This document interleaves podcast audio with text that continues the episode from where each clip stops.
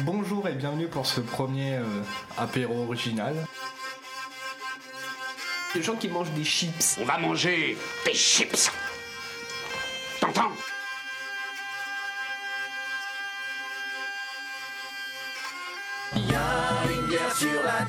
Non, non, non, je tiens à con entre potes et de s'enregistrer parce que c'est marrant. Alors ça, c'est très tordu, mais bougrement intelligent.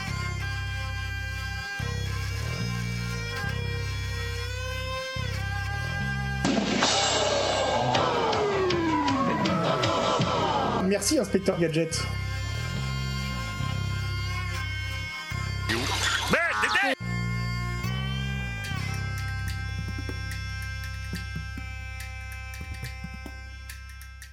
Allez viens Allez viens Allez viens Allez viens Viens Viens Allez viens Viens Allez viens Viens Viens Allez viens Allez viens Allez viens Allez viens Viens On est bien Oh Oh je suis bien Oh, je bouge plus Oh, je ne bouge plus Oh, je bouge plus Oh, je bouge plus Oh Ah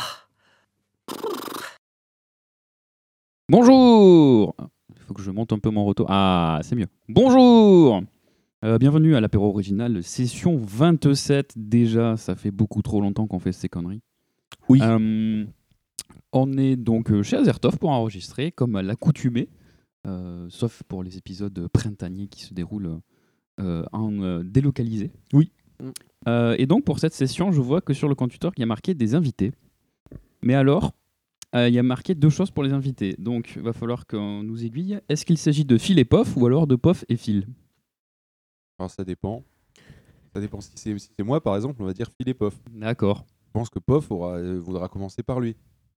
Franchement, non, je pense que ça sonne mieux Phil et Pof. Bon bah Phil et Pof alors. C'est Après, peut-être t'as plus, toujours- flu- c'est plus fluide à dire Phil Après, et Pof que Il y a et toujours. Toshio qui nous appelle euh, À l'inverse. Euh, Fop et... Paul et- Pile. Paul et Bill. Et. Voilà, ça, ça peut marcher aussi. Euh, tu veux dire euh, Dizzy Rider, c'est ça hein? Oui, Dizzy Oui, Rider. Dizzy pardon. Rider. Oula, oui, oula. Ça va chercher trop loin.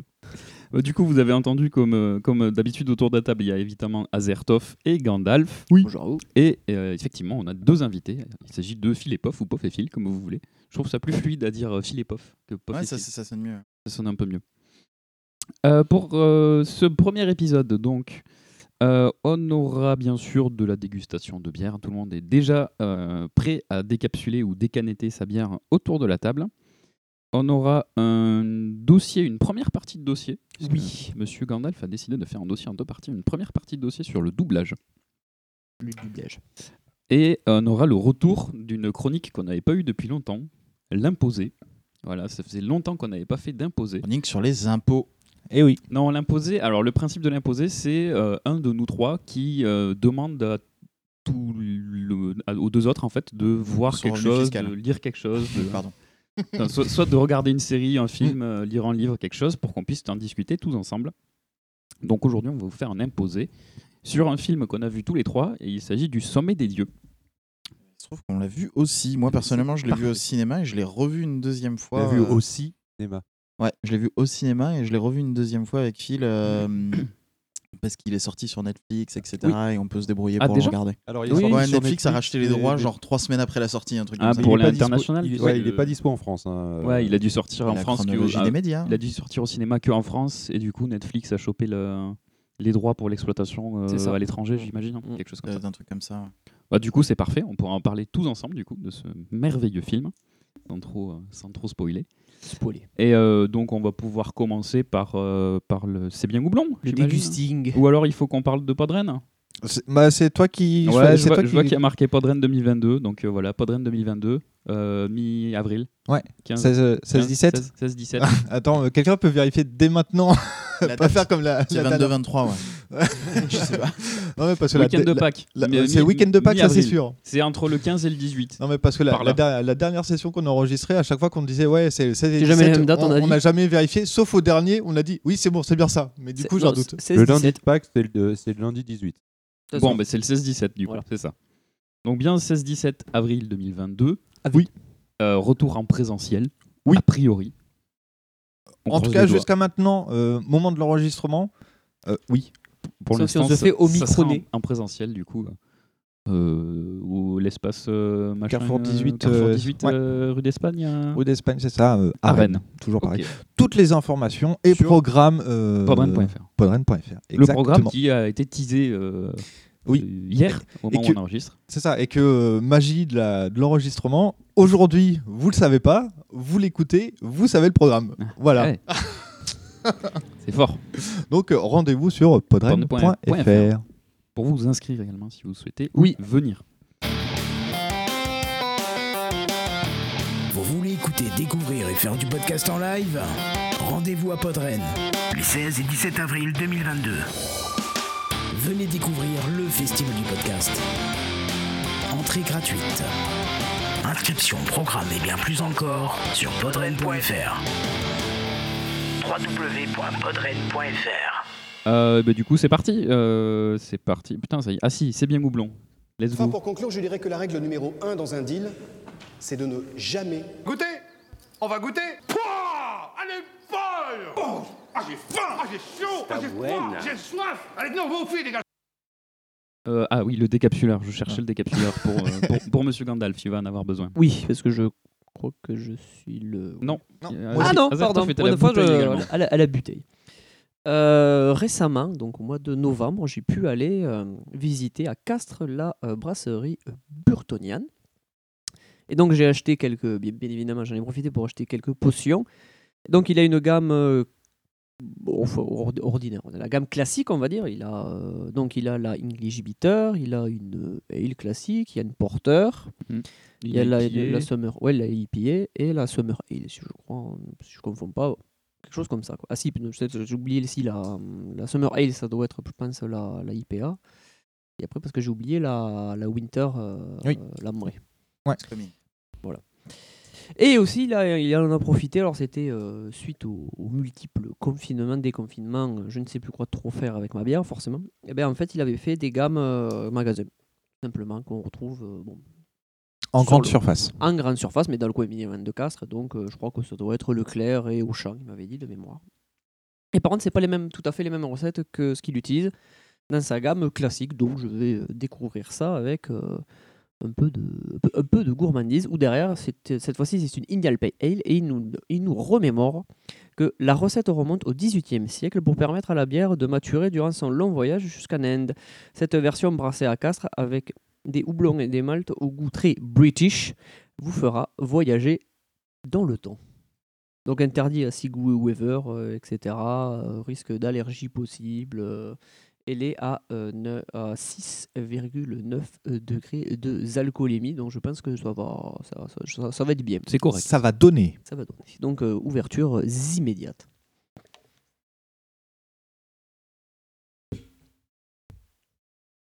Ah, C'est toujours le moment un petit peu de flottement ou au moment du montage. Je ne sais pas si je vais garder cette partie-là ou non, en fonction de ce qui va être dit euh, pendant cette période.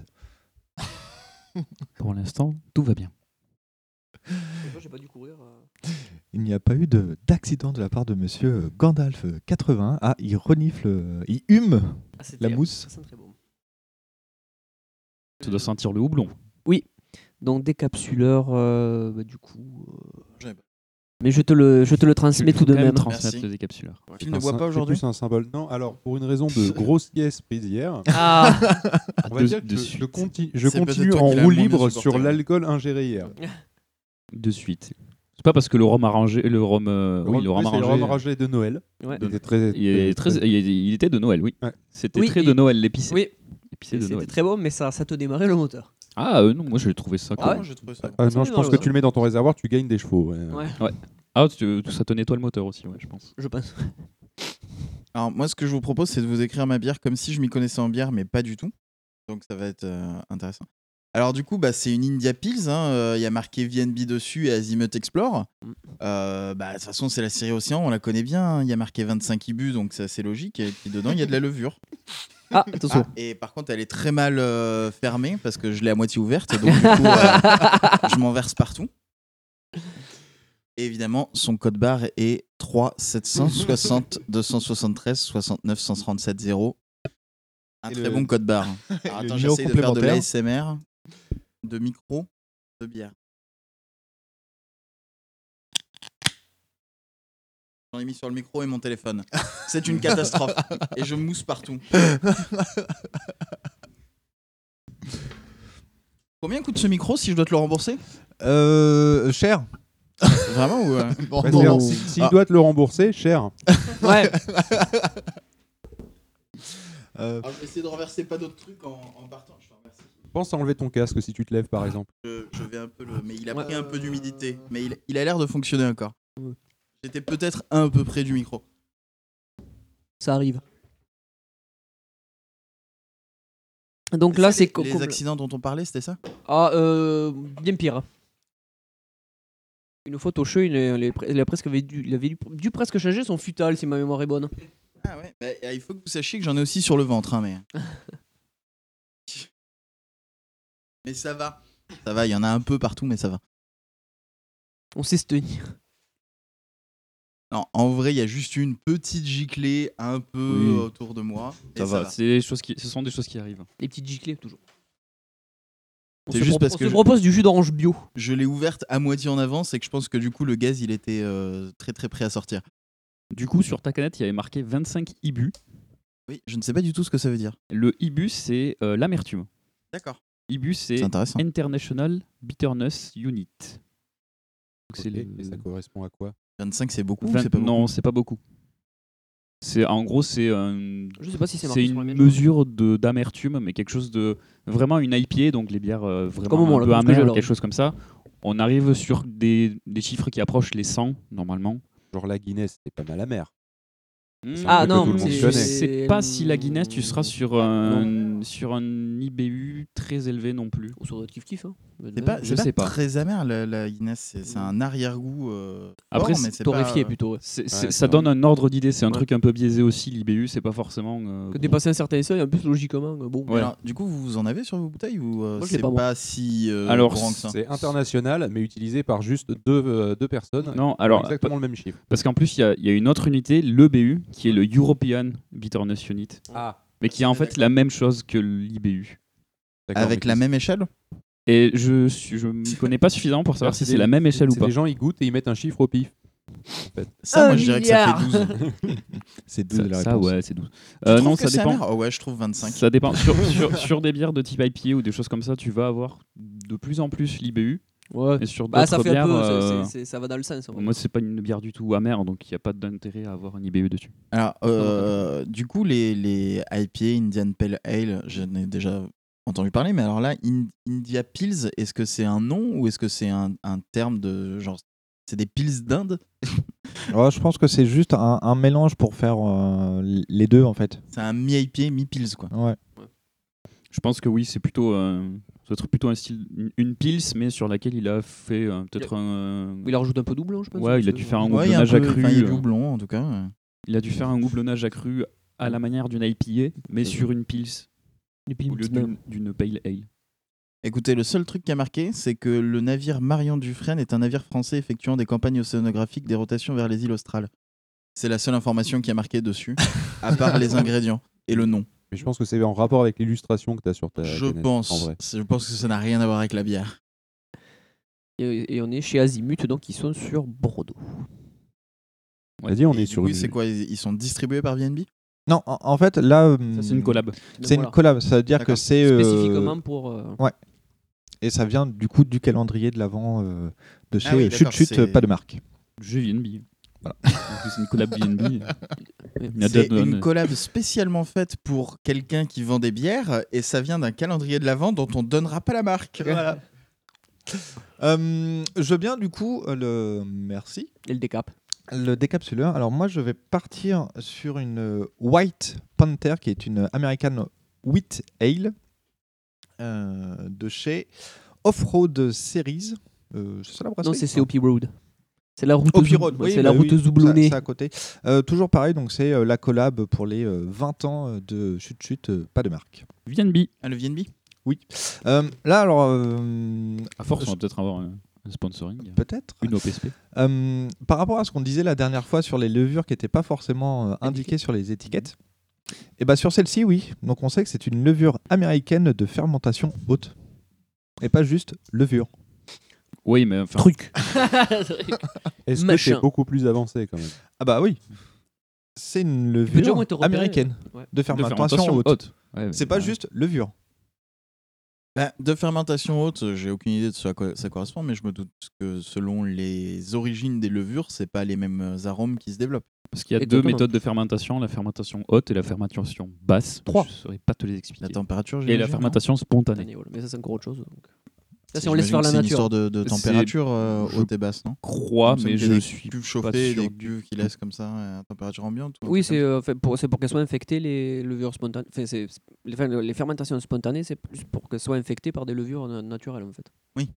C'est pour ça, en- qu'on s'appelle en Belgique, Oui, ils font ça dans les. Qu'on s'appelle dans les. Les lambics. Ouais, dans les toits, là. Ils font. euh, Sous les toits, quoi. Ils, ils laissent à l'air libre, c'est protégé pour pas qu'il y ait des trucs qui tombent dessus, mais voilà, pour que ce soit quand même un peu.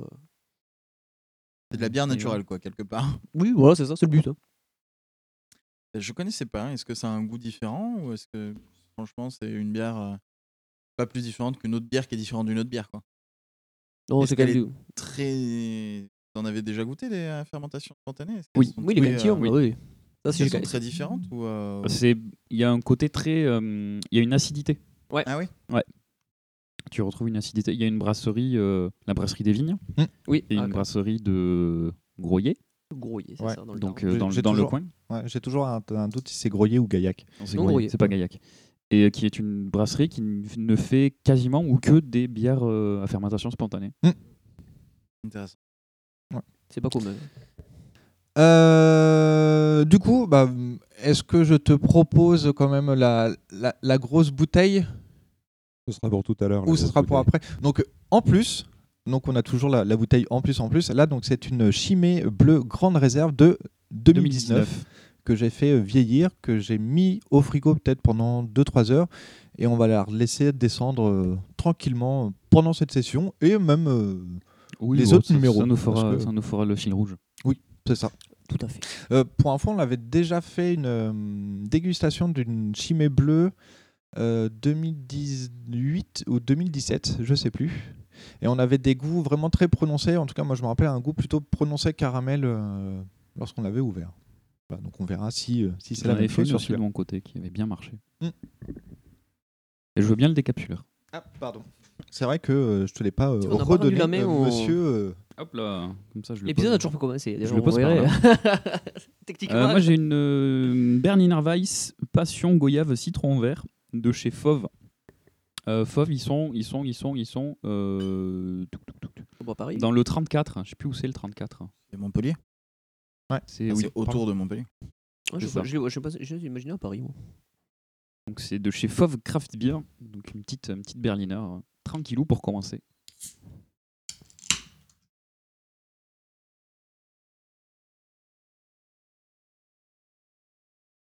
Ça, c'est de l'ASMR. C'est de l'ASMR loin du micro. La smer. ASMR. Et, et vu que euh, d'habitude je monte sur Reaper et que j'ai un gate, bah des fois on n'entend pas cette partie-là. C'est pour ça que des fois en fait euh, il y a des blancs et on parle dessus. Voilà, Mais t'as un gate à l'enregistrement? Euh, non, j'en mets pas sur l'enregistrement. Ah oui, donc au pire, tu peux l'enlever le temps de la section ASMR, quoi. Ouais, faudrait que je fasse une, du montage et tout, mais c'est chiant. Alors que le tourné monté, c'est quand même vachement mieux. quoi. Ouais. C'est plus simple. Il y a que ça. Et voilà, hop, bah, on, peut, on peut trinquer et, Et et goûter. se lancer dans la dégustation. Eh bien, euh, Santé santé, euh, mais pas des pieds. euh, Zapoy. Qu'est-ce que je vous sers, mais pas la bite. euh, tout Si, ça, tout la ça. bite, mais pas trop fort. Ouais, bah moi en tout cas, euh, je sens bien le hum, côté amertume, côté euh, houblon. Moi, je trouve que ça a pas mal un goût de cacahuète au wasabi. Alors c'est peut-être euh, C'est par rapport à ce que tu manges. Ah, je vais peut-être euh, avaler avant de regoûter. oui, aval, c'est mieux. toujours, toujours les mêmes remarques, quoi. Oui. C'est bon, on n'est pas obligé d'avoir euh, la même ambiance dans un milieu pro et un milieu perso aussi. Alors, bah, du coup, euh, comment tu définis pour toi cet instant? Est-ce que c'est plutôt du pro ou plutôt du perso? Perso, quand même. Ouais, mais on fait du podcast, euh, du coup. euh, Ah. tu vois, c'est- Non, moi, la blague, c'était genre euh, à mon travail, on me dit aval, et du coup, là, je dis ah, mais on me le dit comme au qu'il est travail. acteur porno, c'est ça. Mais bon, c'est vrai que la blague était un peu, un peu étrange. Sinon, ma bière est bonne. Hein. Elle est très très bonne. Elle est vraiment pas très amère pour le coup. Donc euh, 25 IBU, c'est pas grand chose. C'est assez peu en effet, ouais. Moi, c'est bien acide, comme prévu.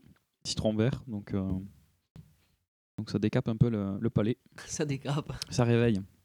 Ça réveille les papilles pour la suite du programme. Tu, tu as bien raison.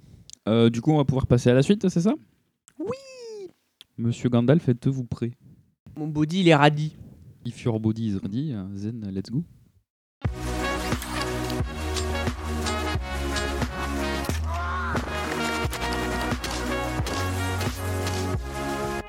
Ma main à couper, ça va encore tourner autour du trou de balle, cette histoire. Non. Non. Euh, on va commencer déjà par faire un, un petit disclaimer, c'est que je ne te l'ai pas dit tout à l'heure, mais mes extraits sont d'une qualité sonore euh, plus ou moins variable, donc euh, euh, fais plutôt de, de, de- ça s'appelle? Fais un montant plutôt le Oui. son plutôt que de le mettre à fond, sinon je pense qu'on va on va un peu euh, s'effeuiller les Les esgourdes. Les esgourdes, voilà. Donc aujourd'hui, alors j'ai fait, euh, comme on l'a dit en intro, diction, bon, je j'ai un peu du mal. On va parler, euh, on va parler de doublage. Alors j'ai pris l'angle pour ce- cette première partie, c'est la publicité. Tout simplement. Donc, on va entendre des, gens qui font de la voix de publicité. Alors c'est pas que publicité, comme on pourrait l'imaginer euh, de prime abord, hein, c'est-à-dire euh, je suis là pour vous vendre des serpillères. Non, c'est aussi des choses qui sont un peu plus institutionnelles, tout ça, etc. Et euh, je pense qu'on va pouvoir... alors avant de passer au premier extrait, je me suis basé sur le site, c'est l'agence, une agence créative de contenu qui s'appelle Sonacom.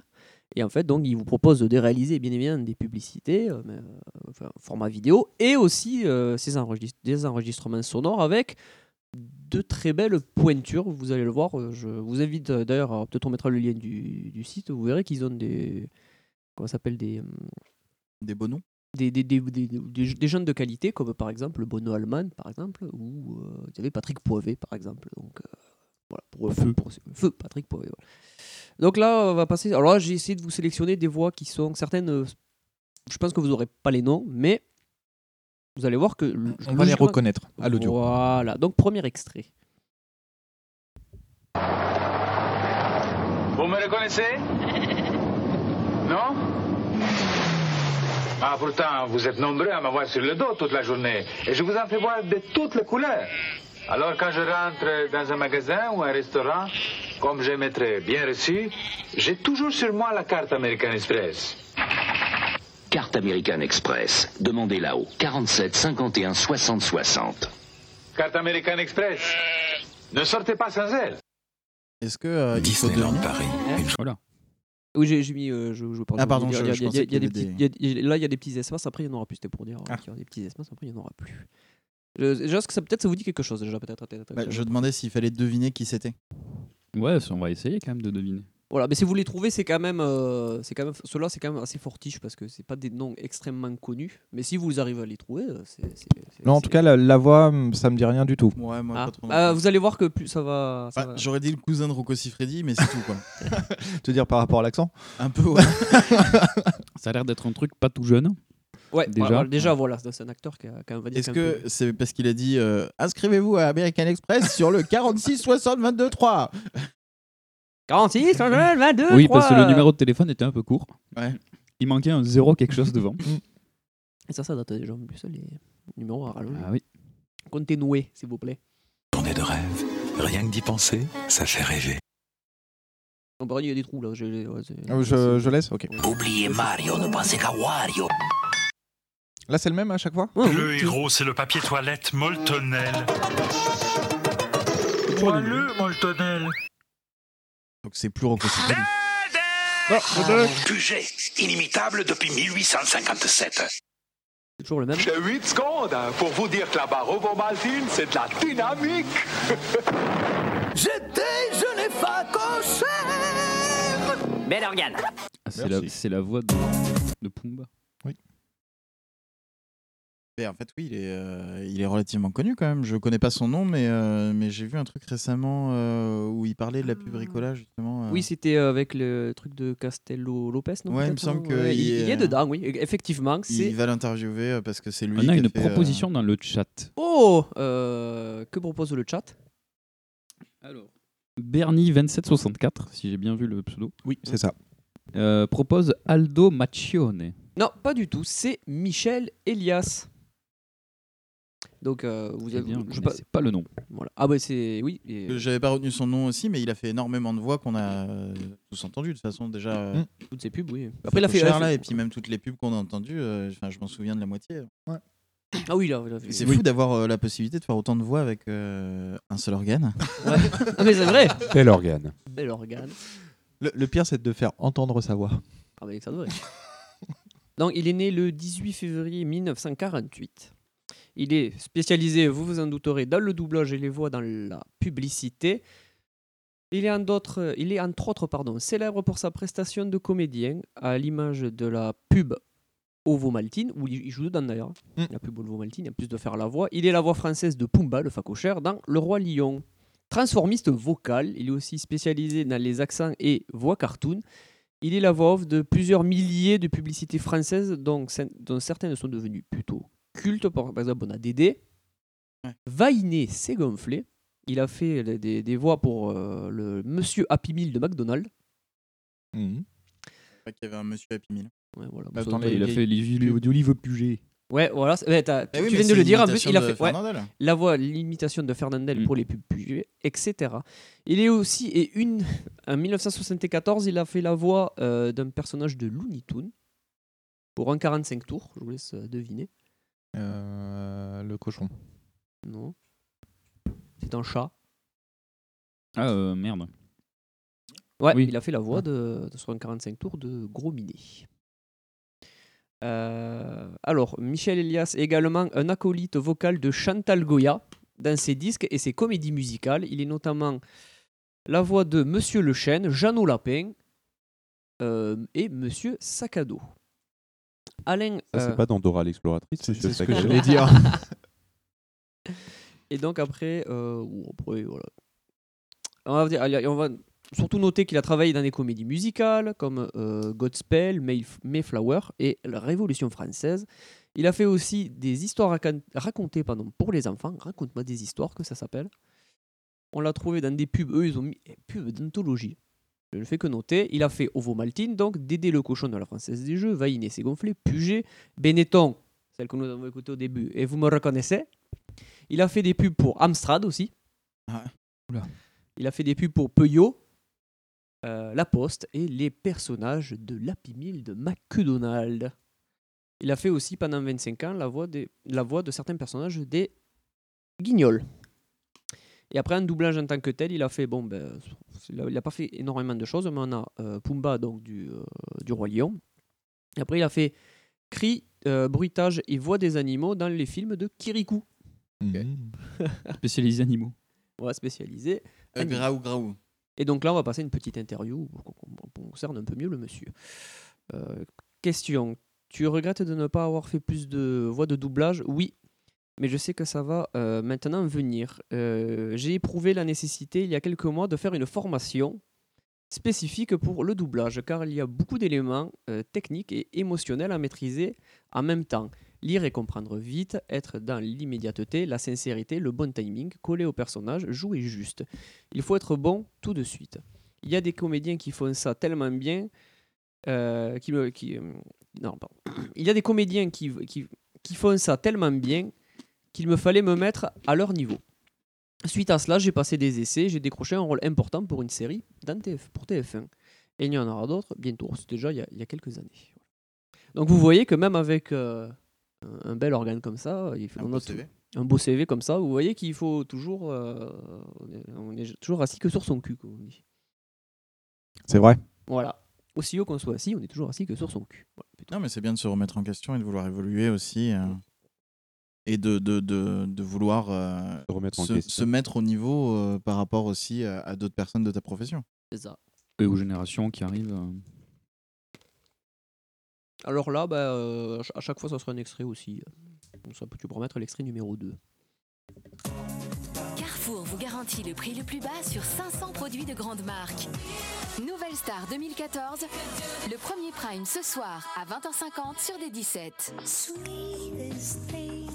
Activia aux fruits de Danone. C'est bon de se faire plaisir. Ça, c'est un jeu télé, ça. Renault Zoé. Ah non. Vous comprendrez. oh, que c'est bon. Antoine, je crois pas. Quoi T'es en train de manger le foie gras à la berry du réveillon Oui. Et le saumon fumé Oui. Antoine Oui. Oh, t'as raison. Pourquoi attendre les fêtes pour se faire plaisir En un clin d'œil. Effet peau de bébé, instantané.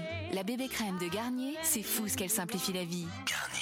C'est le mois, le mois Carrefour. Je veux tout. Kat Von D l'associé pour prendre soin de notre santé. Oh, oh, oh, oh. Miel Pops, miam, miam, miam. Ah, j'adore celle-là. Schrunz, schrunz, schrunz.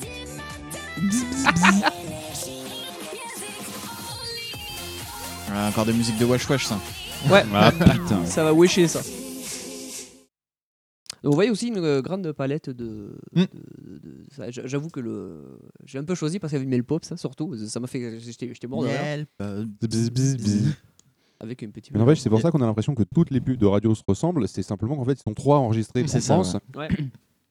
Et qu'ils font, Mais ils c'est, font tous- euh, ils font toutes les pubs en fait. On a eu droit aussi à la. C'était pas exactement ça quand même, mais avec le foie gras, c'était un peu le même délire que toutes les, les pubs de. euh, quoi? Un poulet à 3 euros à Carrefour Mais je vais tout de suite à Carrefour acheter mon poulet à 3 euros C'est exactement ça. J'y cours, j'y j'y cours, j'y cours vite. Pour le coup, c'est une voix qu'on a absolument tous déjà attendu, entendu 8000 fois. Mais qui ne nous a jamais marqué. Mais on n'a absolument aucune idée de Qui y a quoi- derrière. qui, qui est cette personne, à quoi elle ressemble. Alors, quels sont leurs réseaux Elle a 65 ans, elle s'appelle Catherine. Pas du tout. Ta- Peut-être, ta- hein. ta- da- da- da- Derrière est- le rideau. euh, elle est née le 1er janvier 1983. D'accord, je ne sais pas compter. Voilà, Donc c'est. 10 c'est- ans de plus que toi. Elle s'appelle. Ludivine Aubourg. La valeur n'entendant pas pardon, le nombre des années, euh, c'est une maxime qu'on peut coller donc à Ludivine Aubourg. Le grand public la connaît pour ses participations aux saisons 1 et 2 de The Voice. Du coup, du coup elle, a, elle dû commencer quand même assez jeune au final. Oui. Oui, oui, la plupart, vous verrez ça, ils commencent. euh, The Voice, ça date, mais il me semble que la grosse voix, c'était un monsieur. Hein. Non, mais c'est parce qu'elle. a- En fait, elle. elle- Ah, tu veux Non, elle devait ici, faire la voix la d'intro, voix. genre. Non, non, non, euh, en fait, elle faisait pas la voix. Elle chantait. Elle chantait C'était une. Elle, elle par- elle- elle- elle participait à Ah, elle participait à. Ah, pour- pour- bah oui, dans le sens euh, vraiment où. euh, Ah oui.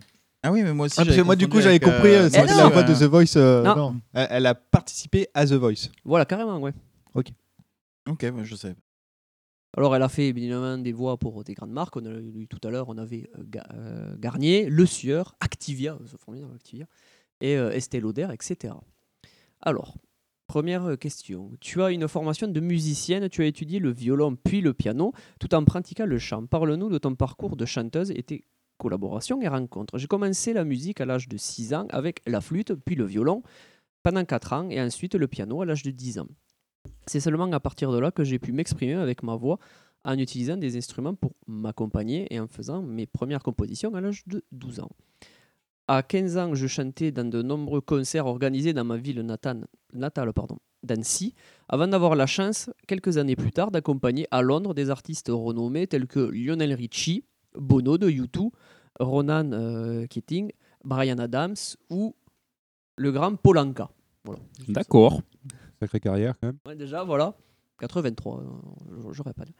Euh, te souviens-tu de la première séance en tant que voix off parlée? Comment oublier? Tout a commencé à Annecy, dans l'un des rares studios d'enregistrement de la région où j'aimais passer euh, du temps pour faire de la musique. Un jour, l'ingénieur euh, l'ingénieur du son reçoit une demande urgente de Carrefour pour une série de spots publicitaires locaux. Euh, ce n'était pas trop son domaine, mais il, savait que j'étais passionné de voix off. Il m'a proposé de les enregistrer. Une vingtaine de spots, aucune direction artistique, bref, le flou total. Alors on a improvisé. J'avais déjà une voix mature à l'âge de 15 ans. Et le client a finalement validé les enregistrements et voilà, c'était parti. Qu'elle avait 15 ans et elle disait Quoi Tu manges tout le foie gras à la berry Mais pourquoi tu manges tout le foie gras à la berry? Oh, tu as bien raison. Ouais. À ce Euh, prix-là. une anecdote croustillante à, à partager, alors même deux. Nous répond-elle, il y a quelques années, euh, un agent me book pour une séance Garnier le euh, 16, ju- euh, un 16 ju- juillet, en après-midi, dans un studio parisien. Quelques minutes plus tard, ce même studio m'appelle pour me bloquer aussi pour une voix off Garnier le même jour, mais le matin. J'ai d'abord cru qu'il s'agissait d'une erreur et qu'il parlait de la même, de la même session. Euh, mais en fait, il s'agissait bien de deux séances distinctes avec deux équipes différentes. Il ne, il- il ne fa- il, euh, il ne fallait surtout pas parler aux uns des autres car ils avaient tous, euh, tous adoré ma voix. Conclusion, je suis devenu la voix principale des campagnes Garnier en une seule journée. Intéressant. Euh, ensuite, il y a ce drôle de phénomène lorsque je rencontre des gens et que je leur chante des pubs comme Bill Pops. Ils Bien sûr. deviennent tous dingues, parfois hystériques. Tu m'étonnes, Hystérique. John. Ah ben, En même c'est- temps, miel pops. Bzz. Voilà. Forcément, si on commence à chanter miel pops, t'as tout le monde qui fait. C'est vrai. Ou c'est. C'est ça qu'on aurait dû faire au karaoké hier soir. Mais ouais. Miel Pops. Ouais. C'est pif paf pof, pif paf. pof. Bah, je suis sûr qu'il y avait euh, sur. euh, C'était quoi Carafun euh, Bah, le c'est hein, ouais. YouTube, hein, donc t'avais t'avais un peu Oui. tout et n'importe quoi. Euh, Je pense qu'en plus, les pubs déjà pour Miel Pops ont déjà le sous-titrage avec euh, la petite Miel Miel, Pops. Pops qui passe. euh, Ah oui, c'est vrai en plus. Ouais. Possible, ouais. On n'a pas chanté euh, le vol et en l'air par contre. Pas de quoi vous parler, mais. Oh, de rien, de rien. Magic in the air. Allez, allez, allez, levez tes mains en l'air. Allez, allez, allez. Ah là, une voix, je pense que vous n'aurez absolument pas le nom, parce que moi, le nom ne me disait rien. On me l'a, on me- on me l'a Oh, susu- ça- on me- on me l'a susurré il n'y a pas très longtemps. C'est vrai que Mais, les deux euh, premières, on les connaissait par cœur, les noms. ouais. Ah, je- Michel Elias, je pense que Michel Elias, certains auraient pu le trouver parce qu'il est quand même assez- relativement connu quand même. Surtout, voilà, comme il était passé dans le truc de. le- le- David Castello-Lopez. David Castello Lopez, voilà, merci. Ah ouais? Ah oui, oui. C'est Ouais, un copain qui me l'avait envoyé. Je- euh, parce qu'il bosse Il- pour la Suisse, euh, il fait Ouais, des, sur des RTS, trucs ouais. euh, sur la RTS, euh, la chaîne, euh, la télévision suisse, radio-télévision suisse, Mm. le service public suisse, quoi. Et il fait des petits reportages sur la Suisse, un peu moqueur, euh, sur le côté un peu autodérision Mm. de- d'un mec euh, français qui vient critiquer des trucs dans la Suisse des fois. Enfin, pas critiquer, mais euh, mettre en nul, avant ouais, certains voilà. trucs. Et, euh, et je sais plus de quoi il parle, mais je pense qu'à un moment donné, ça bifurque sur Ricola. euh, Non, en fait, il parle Non, de la, prononciation euh, dans le suisse. En fait, il t'explique qu'ils ils, ils appuient en fait, finalement sur l'avant-dernière syllabe du mot. Genre, Ovomaltine, tu vois. C'est la Suisse. Voilà. Et du coup, euh, bah, il, allait interviewer ce mec-là qui avait fait la pub, euh, mais je sais plus pourquoi en fait. euh, Parce qu'en fait, lui, il- parce qu'il imitait très bien l'accent suisse, justement. peut-être ça. ouais. Ouais. C'est trop compliqué d'aller chercher un Suisse. On va chercher un mec qui a fait une pub pour Ovo Maltine dans les années 80. Ouais, parce que c'est quelqu'un qui a dû l'analyser. Un Suisse, Ouais. il fait bah non, mais je parle Oui. normalement. C'est toi Ouais. qui as un accent. Mm. Alors que quelqu'un qui a, qui a appris à le, à le faire, il a, l'a analysé, il va pouvoir te dire bah, justement des trucs comme bah, c'est- en fait c'était tout con, c'est juste Non, mais avant il me semble que c'est un peu random. hein, Vous regarderez la vidéo, mais il me semble que c'est pas ultra intéressant qu'il soit là et que c'est encore Ouais. David Castello-Lopez qui fait un, un troll Il se fait plaisir. euh, en allant interviewer quelqu'un pour lui dire euh, et donc du coup c'est vous qui avez inventé euh, le coton-tige? Et il fait oui je m'appelle machin j'ai inventé le coton-tige et après tu le vois plus jamais pendant le reportage tu vois Ouais, bah c'est du David Castello Lopez. Allez-y, je. Sa vous chanson sur l'argent. Ah oui. J'aimerais travailler avec des grands animaux, des fauves comme ça. La jeune fille et les loups en DVD. Tu crois pas à ton histoire? Jamais les loups n'ont attaqué les humains. Retrouvez un grand film d'aventure. Michel Galabru. très connu c'est Richard Darbois qui précède une finale olympique. La course peut se perdre avant même de commencer. C'est. euh, J'essaye de me concentrer. Dans chaque paquet Crackles de Kellogg's, tu trouveras un autocollant gratuit de ma tête en c'est le lion Frosties Crackles de Kellogg's, tu vas craquer pour son relief. Michelin vient d'inventer un nouveau pneu asymétrique encore plus adhérent sur sol glissant. Nouveau Michelin Énergie, la route est bonne même quand elle est mauvaise. La mémoire du cinéma français. Des. Une collection, Une euh, collection exceptionnelle. Altaïa. Signé René Châteauvilliers. Merde La session de l'ONU en septembre 1960 n'a pas manqué de relief. Dès son arrivée à New York, siège de l'ONU, Khrouchtchev s'empresse de se rendre Ça, à c'est le gars de la Maison France 5, à ça. Harlem, où sont logés Castro, devenu la bête noire des Américains, et les Barbudos. ça de sent le livre audio ou un truc comme ça Les Chroniques de Riddick. Un film d'action épique,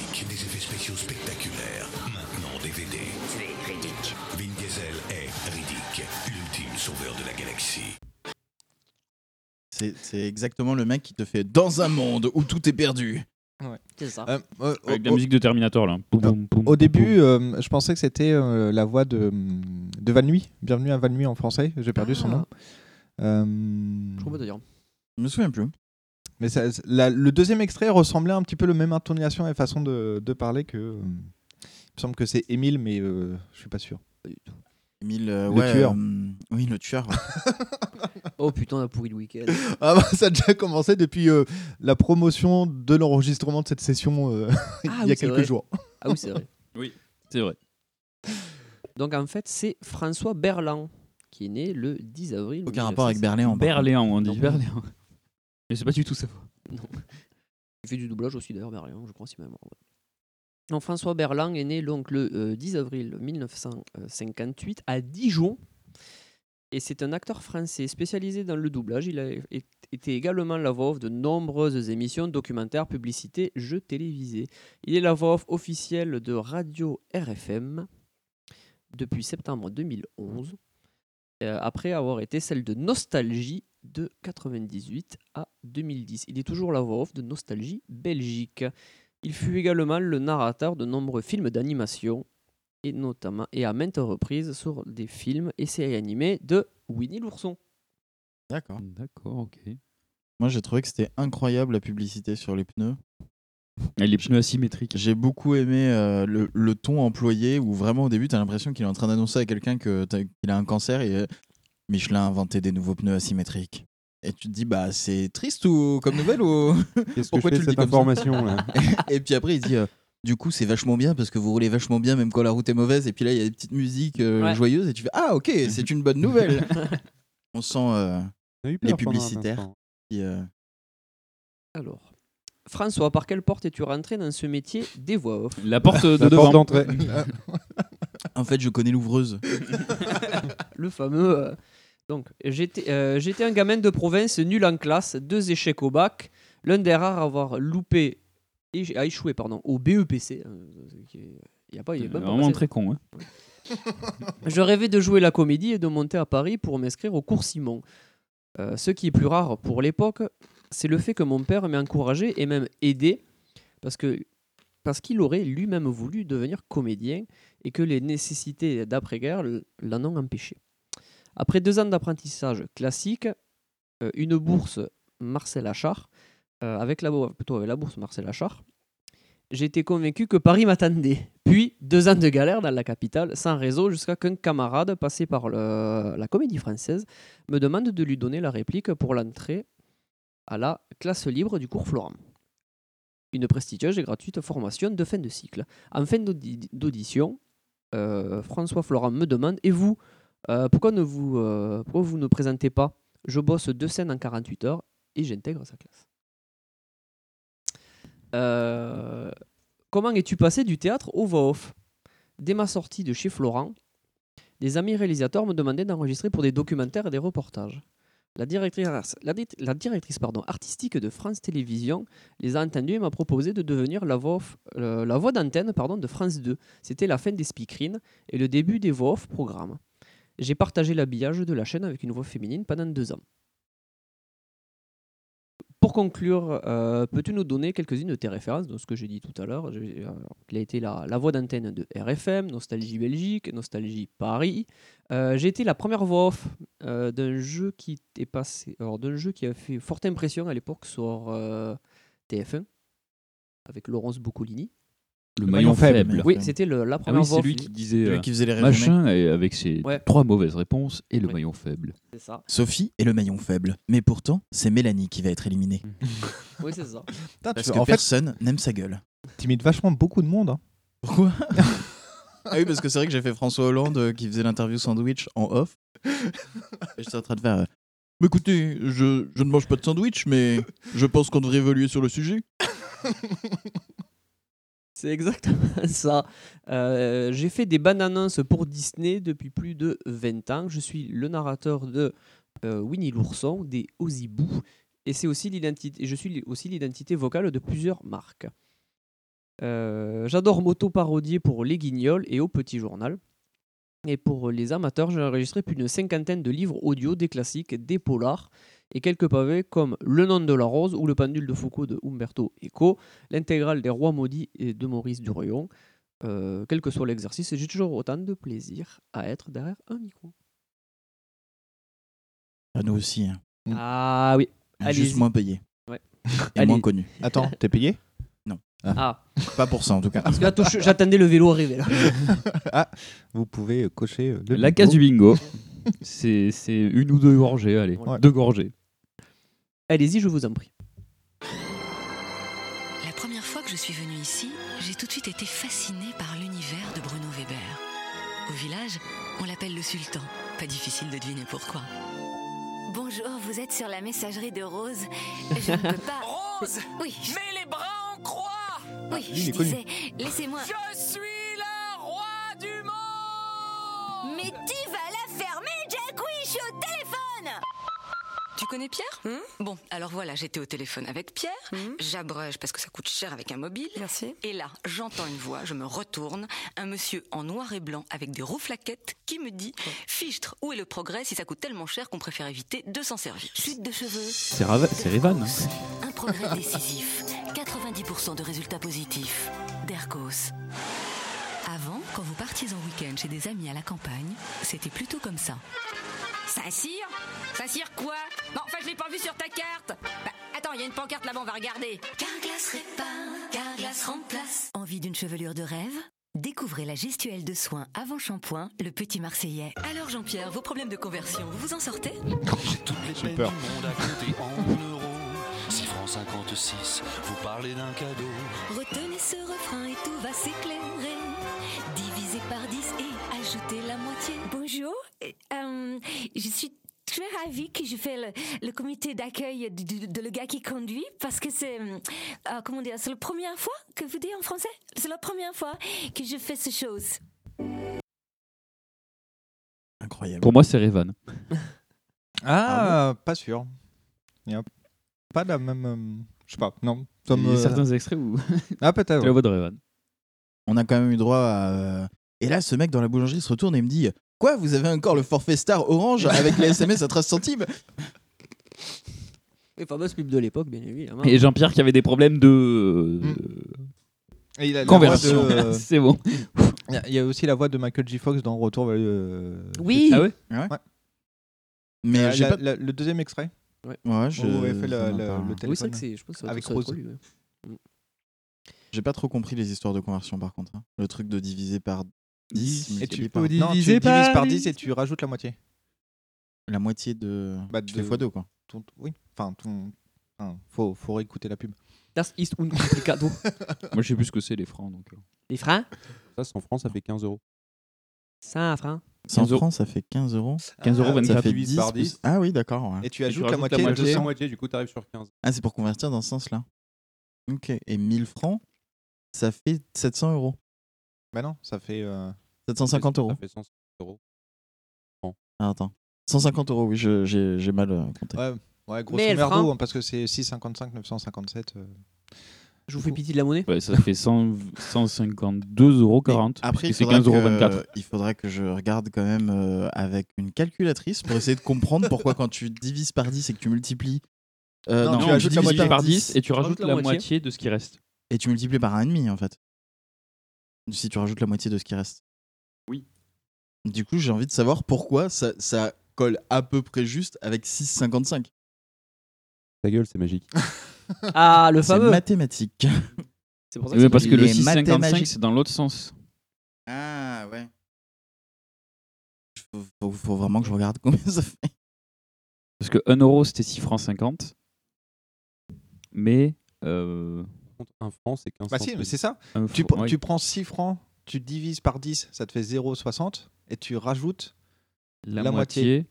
ça fait 0,30. Du coup, tu es à 90. vous, mais comme vous c'est. embêtez pas, un franc, c'est 15 centimes d'euros. Donc en fait, on est Ouais. en train de multiplier par euh, 0,15. Donc si on regarde 0,15, c'est divisé par, euh, c'est divisé par 10. T'arrives à, euh, il te manque un fois 1,5. Donc c'est là où tu rajoutes la moitié. Voilà. Eh, Ok. c'est- on, est, on est le podcast de la culture. hein. Pas bête, hein. Et ouais. Bien Ah, c'est con qu'on soit passé à l'euro depuis pouf. Puis entre ça servi. 20 ans. et, et- 20 et ans. les, Ça fait 20 ans. euh, les fera qui 20 ans ressemblent à des pogs, on est vraiment dans, dans les blagues de vieux quoi. Des POG. Ah ouais. Ah ouais, mais regarde, il est hyper épais, il ressemble à un pog. Un pog géant. Ou un kini, là. pour, Un qui Ouais, un kini surtout. ouais. Lucchini. Euh, donc c'était Isabelle Benadj. Elle est née le 25 mai 1961 Alors, comment ton histoire de comédienne voix a débuté? Par un concours de circonstances, en fait. Depuis toute jeune, je jouais sur scène et je prenais des cours, de, de- et je prenais des cours car le, car le théâtre pardon, était ma grande passion. J'ai fréquenté le cours Florent et c'est un étudiant, Thierry euh, De Brune, euh, à qui on avait confié l'antenne de Radio Show qu'il a, qu'il a contact. Euh, c'est une- c'était à l'époque, c'était une radio libre funk. Je rêvais de faire de la radio et j'ai fait et j'ai, tout fait pour y aller. J'ai commencé par faire la technique, les infos, ensuite la matinale, euh, car au final, j'étais plutôt doué pour l'animation. Euh, Je teste plein de trucs, des voix rigolotes, des imitations, j'ai inventé des personnages, bref, c'était n'importe quoi. En 1987, j'ai envoyé une cassette démo à Fun Radio qui venait de s'implanter à Paris. Euh, et on m'a donné ma chance. Euh, Pierre Lattès m'a dit Tu es folle, euh, tu es folle, tu es la, non, tu es la folle qu'il nous faut. Vas-y, tu as carte blanche. On m'a donné du courage, car au milieu de la radio, euh, c'était un milieu donc très machiste, et il fallait bien évidemment un petit peu apprivoiser euh, ces délires. J'y travaillais la nuit, l'après-midi, et ensuite le matin avec Sam Choco, on écrivait, on animait, on délirait, on faisait des sketchs plus loufoques les uns que les autres. On était crevés de fatigue, mais au final, c'était une période de ma vie qui a été très bénéfique. J'ai appris à être créative, rigoureuse, et j'ai aiguisé mon arme vocale euh, grâce aussi aux voix off des spots que j'ai enregistrés en interne pour des annonceurs. C'est d'ailleurs là-bas que j'ai rencontré, alors il est animateur sur TF1, Jean-Luc Reichmann. Très bien. Jean-Luc Reichmann qui Tiens, faisait. dire Nikos. Ouais, qui, fais- Nikos Aliagas. qui faisait des voix off avec moi. C'est drôle, non?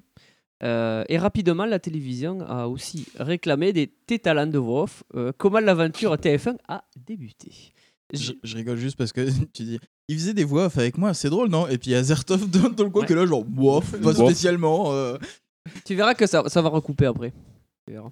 Euh, J'ai passé dit des... Ça va trancher, chérie. Enchaîne, enchaîne. J'ai passé des castings pendant un an pour enregistrer des voix off des bandes annonces de la chaîne. Et un jour, à force d'insister, j'ai été prise comme voix off TF1. L'aventure a démarré en 1991. Euh, C'était génial, mais je ne réalisais pas du tout que ma, voix entrait dans tous les foyers français et que cette opportunité me donnait une telle exposition. De là, les choses se sont accélérées et concrétisées.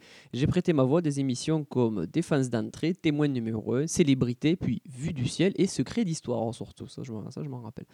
Euh, D'ailleurs, ça se vérifie, les gens sont vraiment épatés quand je leur chante le jingle. On l'a entendu dans l'extrait. Est-ce qu'elle a chanté?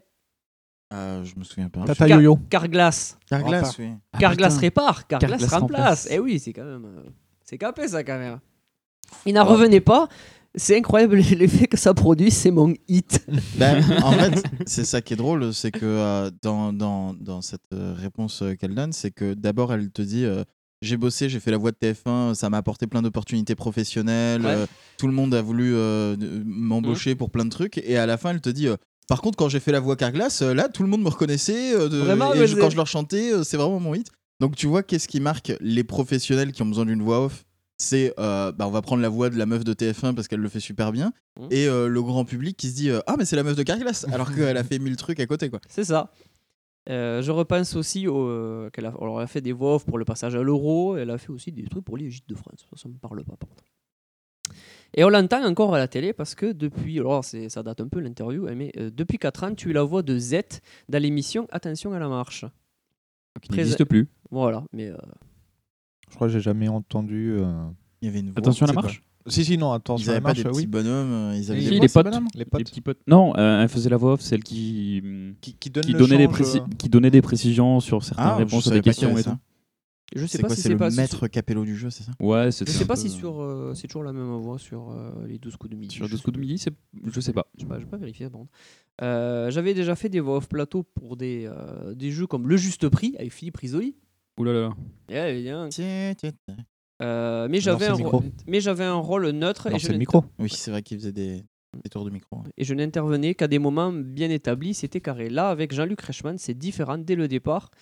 Euh, il m'a donné la latitude pour délirer et pour jouer mon rôle d'ambianceuse, quitte à en faire trop d'ailleurs, sinon ce serait moins drôle. Au départ, j'étais intimidé, mais il m'a incité à être naturel, et, et- bien que ce soit épuisant, puisqu'on enregistre 5 émissions par jour. Oh là. Mais je trouve ça très fun de lui donner la réplique. Ouais, mais Bah. ils enregistrent deux, un ou deux jours par semaine. Oui, voilà, par Ouais. contre, oui, mais, bah, c'est les cadences un peu. C'est souvent comme ça, les émissions du- de ce genre, ils font un enregistrement par semaine, mais ils enregistrent les Tout à la suite, ouais. 5, 6 ou 7 émissions Ouais, de la un- semaine. ouais, aussi, ouais. Tu veux dire qu'à chaque fois, les, les, les champions qui reviennent d'une émission à un au- une autre, c'est pas tous les jours qu'ils sont bloqués sur Paris pour les émissions? Tu te rends compte qu'il a dû rester 6 mois sur Paris alors que le mec vient de Lens? Et salut Tocheux et ses cheveux ne, ses cheveux ne poussent pas. Mais par contre, euh, Oui, il y a une recherche quand, tu fais euh, les castings, genre quand tu as les trucs, euh, genre euh, tout le monde veut prendre sa place ou les trucs comme ça qui font les castings partout en France, quand tu y- enfin les, les recherches de candidats en fait, Mhm. quand tu y vas, on te demande de venir avec 4 ou 5 tenues différentes. Différentes, ouais. Et salut Cobal. Il y a du beau monde là. Ouais. Extrait suivant. Dans tous les domaines et sur tous les fronts, la lutte contre le cancer progresse. Alors donnons aux chercheurs les moyens de poursuivre leurs avancées. Écrivez à La bataille de Normandie commence le 6 juin. Elle durera 100 jours. Le mémorial de Caen vous retrace l'histoire de cet été 1944. Il y a un âge où on n'est plus un enfant. Mais pas encore un grand.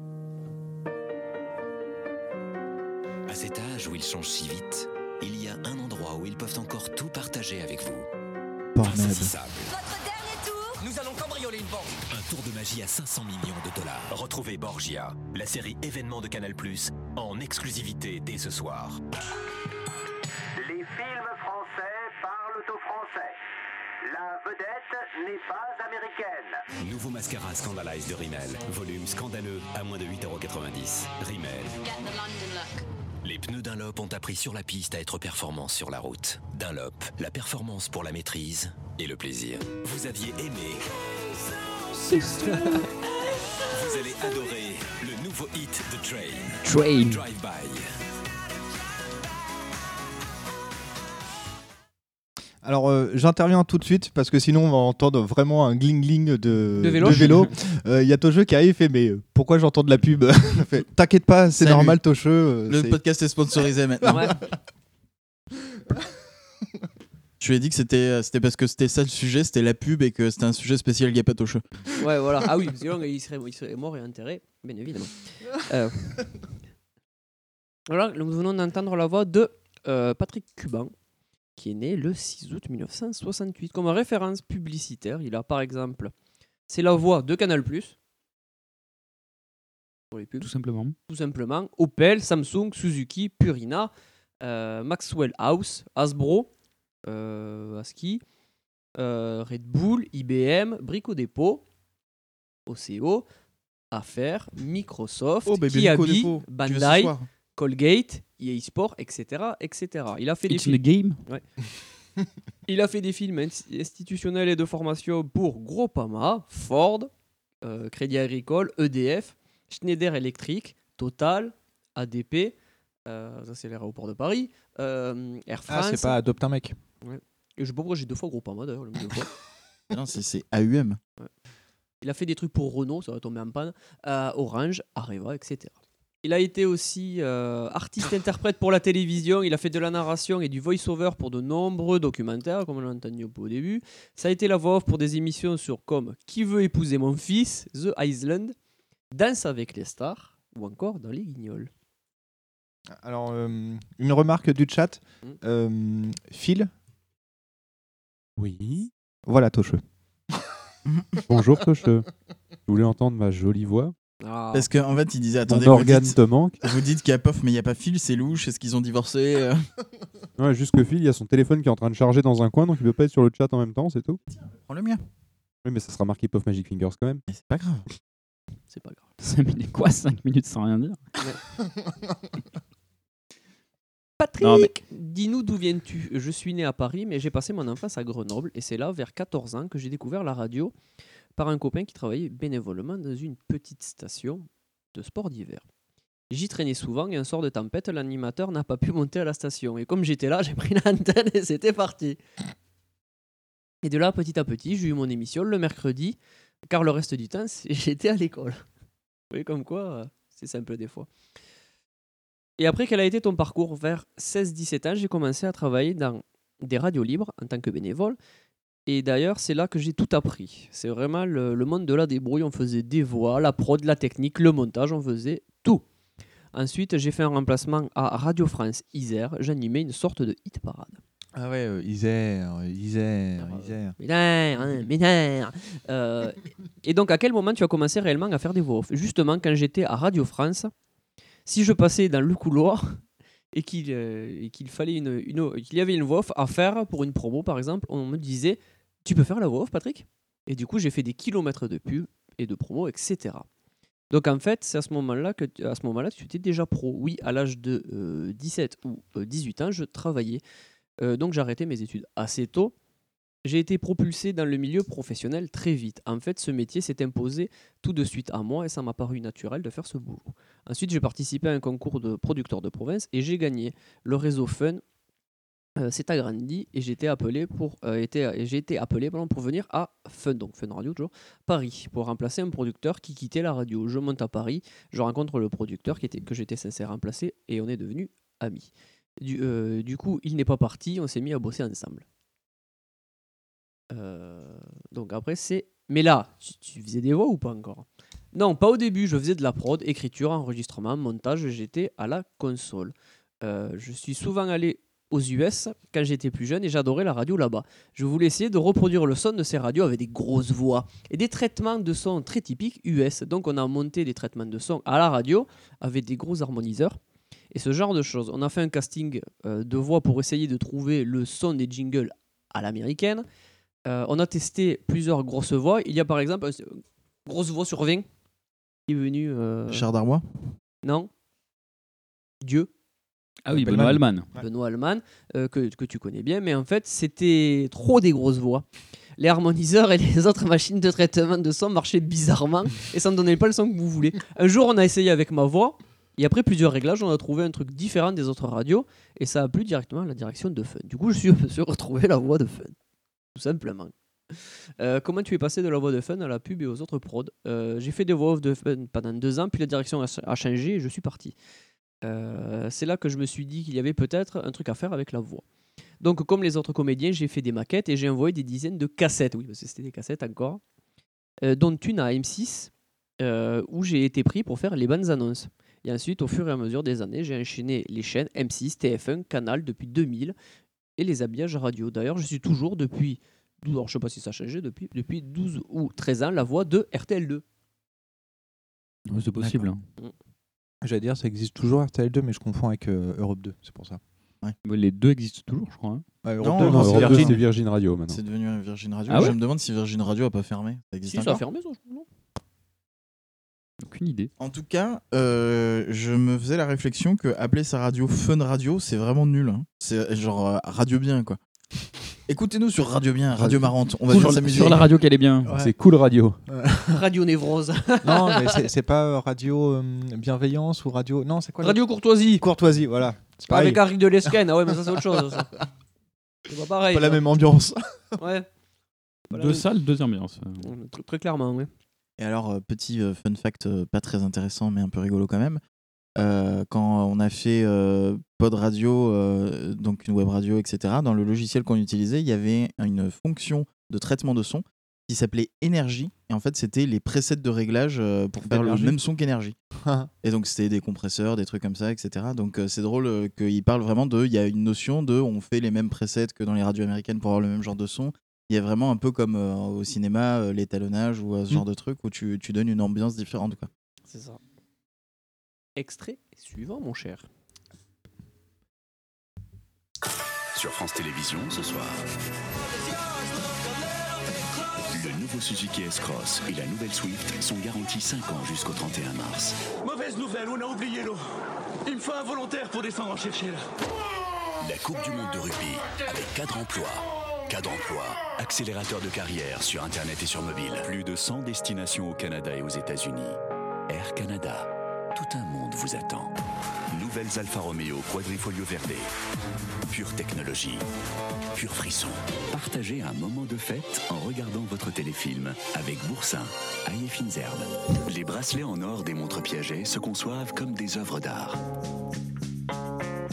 Festival de Cannes 2014. Le 17 octobre 1984, la France entière découvre avec horreur dans la presse l'assassinat du petit Grégory. France24.com, le site de l'actualité internationale. De salle des ambiances. hein. À toi de construire le futur. RFI, toute la diversité du monde. ExxonMobil. شركاء في الطاقة بقطر. The new Club Med loyalty program will reinforce this upscale and friendly positioning. Et euh, à tout Tocheux. Ah, Toucheux, il, s'en- mais il a écouté de la pub, alors il s'enfuit du coup. il, il doit travailler. Mais euh, Euh, c'était un peu déprimant quand même comme extrait euh, avec le Club Med là. Non, attendez, c'était pas ça qui Le était petit le plus Grégory. déprimant. Le petit Grégory, oui. The Little euh, Gregory. The Little Gregory. Et en fait, c'est Alain Gazal que nous venons euh, d'écouter. Donc l'interview, c'est Aujourd'hui, ta voix fait partie de la vie de millions de Français dans le monde entier. Euh, pour autant, on te connaît peu. Parle-nous euh, de tes débuts. Euh, disons tout d'abord que, que l'origine de mon histoire a beaucoup influencé ce que je suis devenu. Je suis né à Beyrouth, au Liban, en 1971. Quatre ans plus tard, la guerre éclatait. J'étais- tout petit et j'ai donc dû apprendre à grandir dans un contexte difficile. J'allais à l'école francophone et je baignais dans la langue et la culture française à travers le média radio qui était RFI, qui existe d'ailleurs encore, et que nous écoutions à la maison sur les grandes ondes. À 14 ans, passionné de radio, je créai ma petite station amateur dans ma chambre, sans doute comme un échappatoire aux bombes. Euh, Je l'appelais la radio de la paix, et on émettait juste dans le quartier, et c'était sympathique. Euh, je je m'exprimais dans le micro, je divertissais les gens, ça leur faisait du bien. Comme nous, quoi. C'est ça. Euh, L'univers de la Les bonbons. Mais il avait aucun statistique d'écoute, hein. ça se trouve personne écoutait dans le quartier. dans le. L'univers de la voix me fascinait tellement. Je voulais reproduire tout ce que j'entendais, euh, que, ce soit à la radio. Je connaissais la, grille de RFI par cœur, ou à la télévision lorsque je regardais des films en version originale sous-titrée.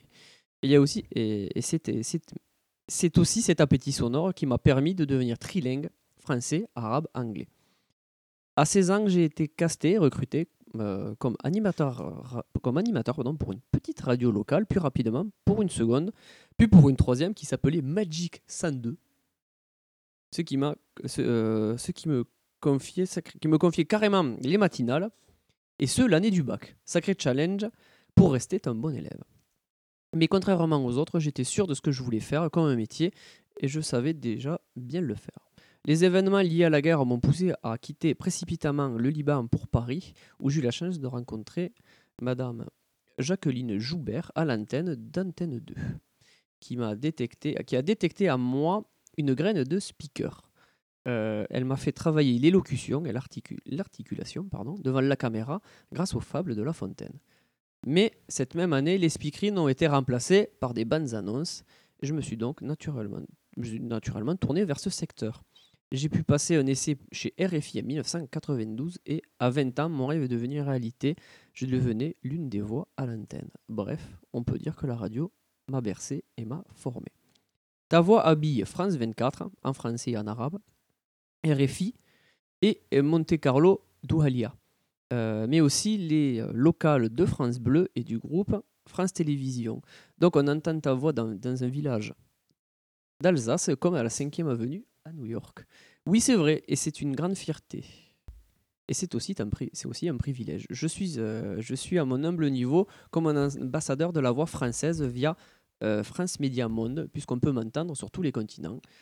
Je réalise que je vais au cœur de la vie des gens qui peuvent être dans des endroits très isolés de la planète, et c'est tout simplement incroyable. Pour France Bleu, les premières années, on m'a envoyé dans les régions françaises pour enregistrer des voix d'habillage dans les stations locales. J'ai rencontré les techniciens, les directeurs d'antenne, les animateurs, ils m'ont appris les prononciations de leur région. Et oui, hein, comme par exemple, nous, dans le Tarn, le, le village de Saïs. Il n'y a pas de sexe. Voilà. En même temps, il y a un tréma sur le i, donc tu le prononces deux fois. Saïx, ouais. Saïs. Ouais. Et Groulet Grouillé, parce qu'il y a un L et un H. Mais ça, c'est normal. Moi, j'ai déjà entendu grôler. hein. Euh, grâce à eux, je suis rentré dans les foyers des Français. Ce fut une expérience très enrichissante. De plus, effectivement. C'est un truc de voleur, ça, rentrer dans les foyers des, des Français et que ce soit très enrichissant. Tu dis ça parce qu'il parle arabe non, pas de référence à hier soir. Glissade, glissade. Wesh, wesh. je t'ai vu, hein, je t'ai vu du coin de l'œil. Est-ce que, j'espère vas-y. que le rire va s'entendre à l'antenne Non, non, c'est bon, ça, on va éviter. Wesh, wesh. On sait jamais. Imagine, on fait une référence et puis après on est écouté par les personnes que ça concerne. Oh, ça m'étonnerait. Quoique, il y a des, y a- il y a- j'allais dire, il y a des pancartes, mais pas du tout. Il y a des cartes de visite. de visite, mais ils sont planqués. Je sais pas où, parce que je sais plus où Je est sais le pas où est le présentoir. présentoir, ouais. Mais il y avait des cartes de visite planquées sur le présentoir aux ateliers. ouais. Ouais, mais attends, imagine. La personne dont on parle a retenu ton pseudo et le cherche sur internet. Bon, elle était pas en état de retenir mon Je pseudo. pense, oui. Enchaînons, enchaînons. Euh, de plus, effectivement, c'est ma voix qui annonce les sommaires des soirées de France Télévisions. Donc, à ma façon, je sers la France. Petit sourire. Et je trouve la, la symbolique belle pour un franco-libanais. Euh, il a fait des publicités voix off pour Skoda, Bosch, Audi, Alfa Romeo, l'Express, Nintendo. Non, je crois Euh, qu'on dit Nintendo. Nintendo. Renault, il n'est pas tombé en panne. Je crois Euh, qu'on dit Renault. Trivago, Renault. Nespress, Renault. Wix. il a fait Wix, il a fait aussi euh, bah, du coup de la voix off pour Radio France et pour Radio Classique. Il a fait des habillages pour le groupe France Télévisions ainsi que des bandes annonces d'événements. France Bleu, pareil pour les 44 stations locales. Pas mal. Il a fait RFI, France 24 aussi, habillage et annonces pour, en français et en arabe. Il a fait des jeux pour enfants avec des dizaines de jouets VTech. Donc la voix qu'on entend dans les VTech, euh, c'est probablement lui. Il a fait aussi voix off en arabe littéraire pour des bandes annonces pour France 24. Il a fait des habillages aussi radio en arabe littéraire euh, pour la radio euh, Monte Carlo euh, donc qui est une radio française en langue arabe. Alors même pour être très précis, Monte Carlo Douhaïlia, c'est en arabe, c'est l'ancienne c'est RMC en fait, Moyen-Orient. Euh, c'est une station euh, publique française arabophone à destination du monde arabe créée en 1972. Elle est depuis 2012 une filiale de la Société nationale de euh, programme de France Média Monde qui supervise l'audiovisuel extérieur de la France. La France. Euh, et aussi, euh, ça c'est, je, je l'ai noté parce que c'est, ça sort de l'ordinaire. Bien évidemment, vous le savez, il y a une différenciation entre l'arabe dialectique et l'arabe littéral. Ah oui, parce que entre le Maroc et le Liban, on n'utilise pas le même. euh, Et c'est ça d'ailleurs qui fait des fois ri- sourire, c'est que justement quand les. Tu veux dire que c'est cocasse? C'est cocasse, voilà. c'est cocasse parce que justement quand les hommes politiques font des beaux discours, tout ça, c'est en arabe littéral. Littéraire? Ouais, on peut dire c'est littéral littéraire. On peut dire on peut utiliser les deux expressions. Je, je- j'ai pas trop- Ouais, de ce que j'ai compris, euh, dans, dans, dans euh, beaucoup de pays qui parlent arabe, c'est pas forcément le même arabe, c'est Ouais. des variantes. Et t'as un arabe un peu commun, euh, C'est ça, le littéraire, commun, euh, ouais. qui est le truc euh, officiel euh, que t'as euh, dans Al Jazeera et des trucs comme ça. Quoi. Et puis les mecs, et vous quand on leur parle comme ça, ils sont là un peu. Là, ça devient sérieux, tu vois, c'est un peu. Et donc, euh, pour la communication immédiate, celle qui implique la voix et la présence de l'autre, en face de vous, au bout du fil, l'arabe dialectique, dialectal, on dit même, propre à chaque, propre à chaque région, est utilisé. Et après, voilà, donc on a une- un arabe un peu plus euh, élaboré, entre guillemets, hein, pas non plus. euh, mais vous avez compris l'idée.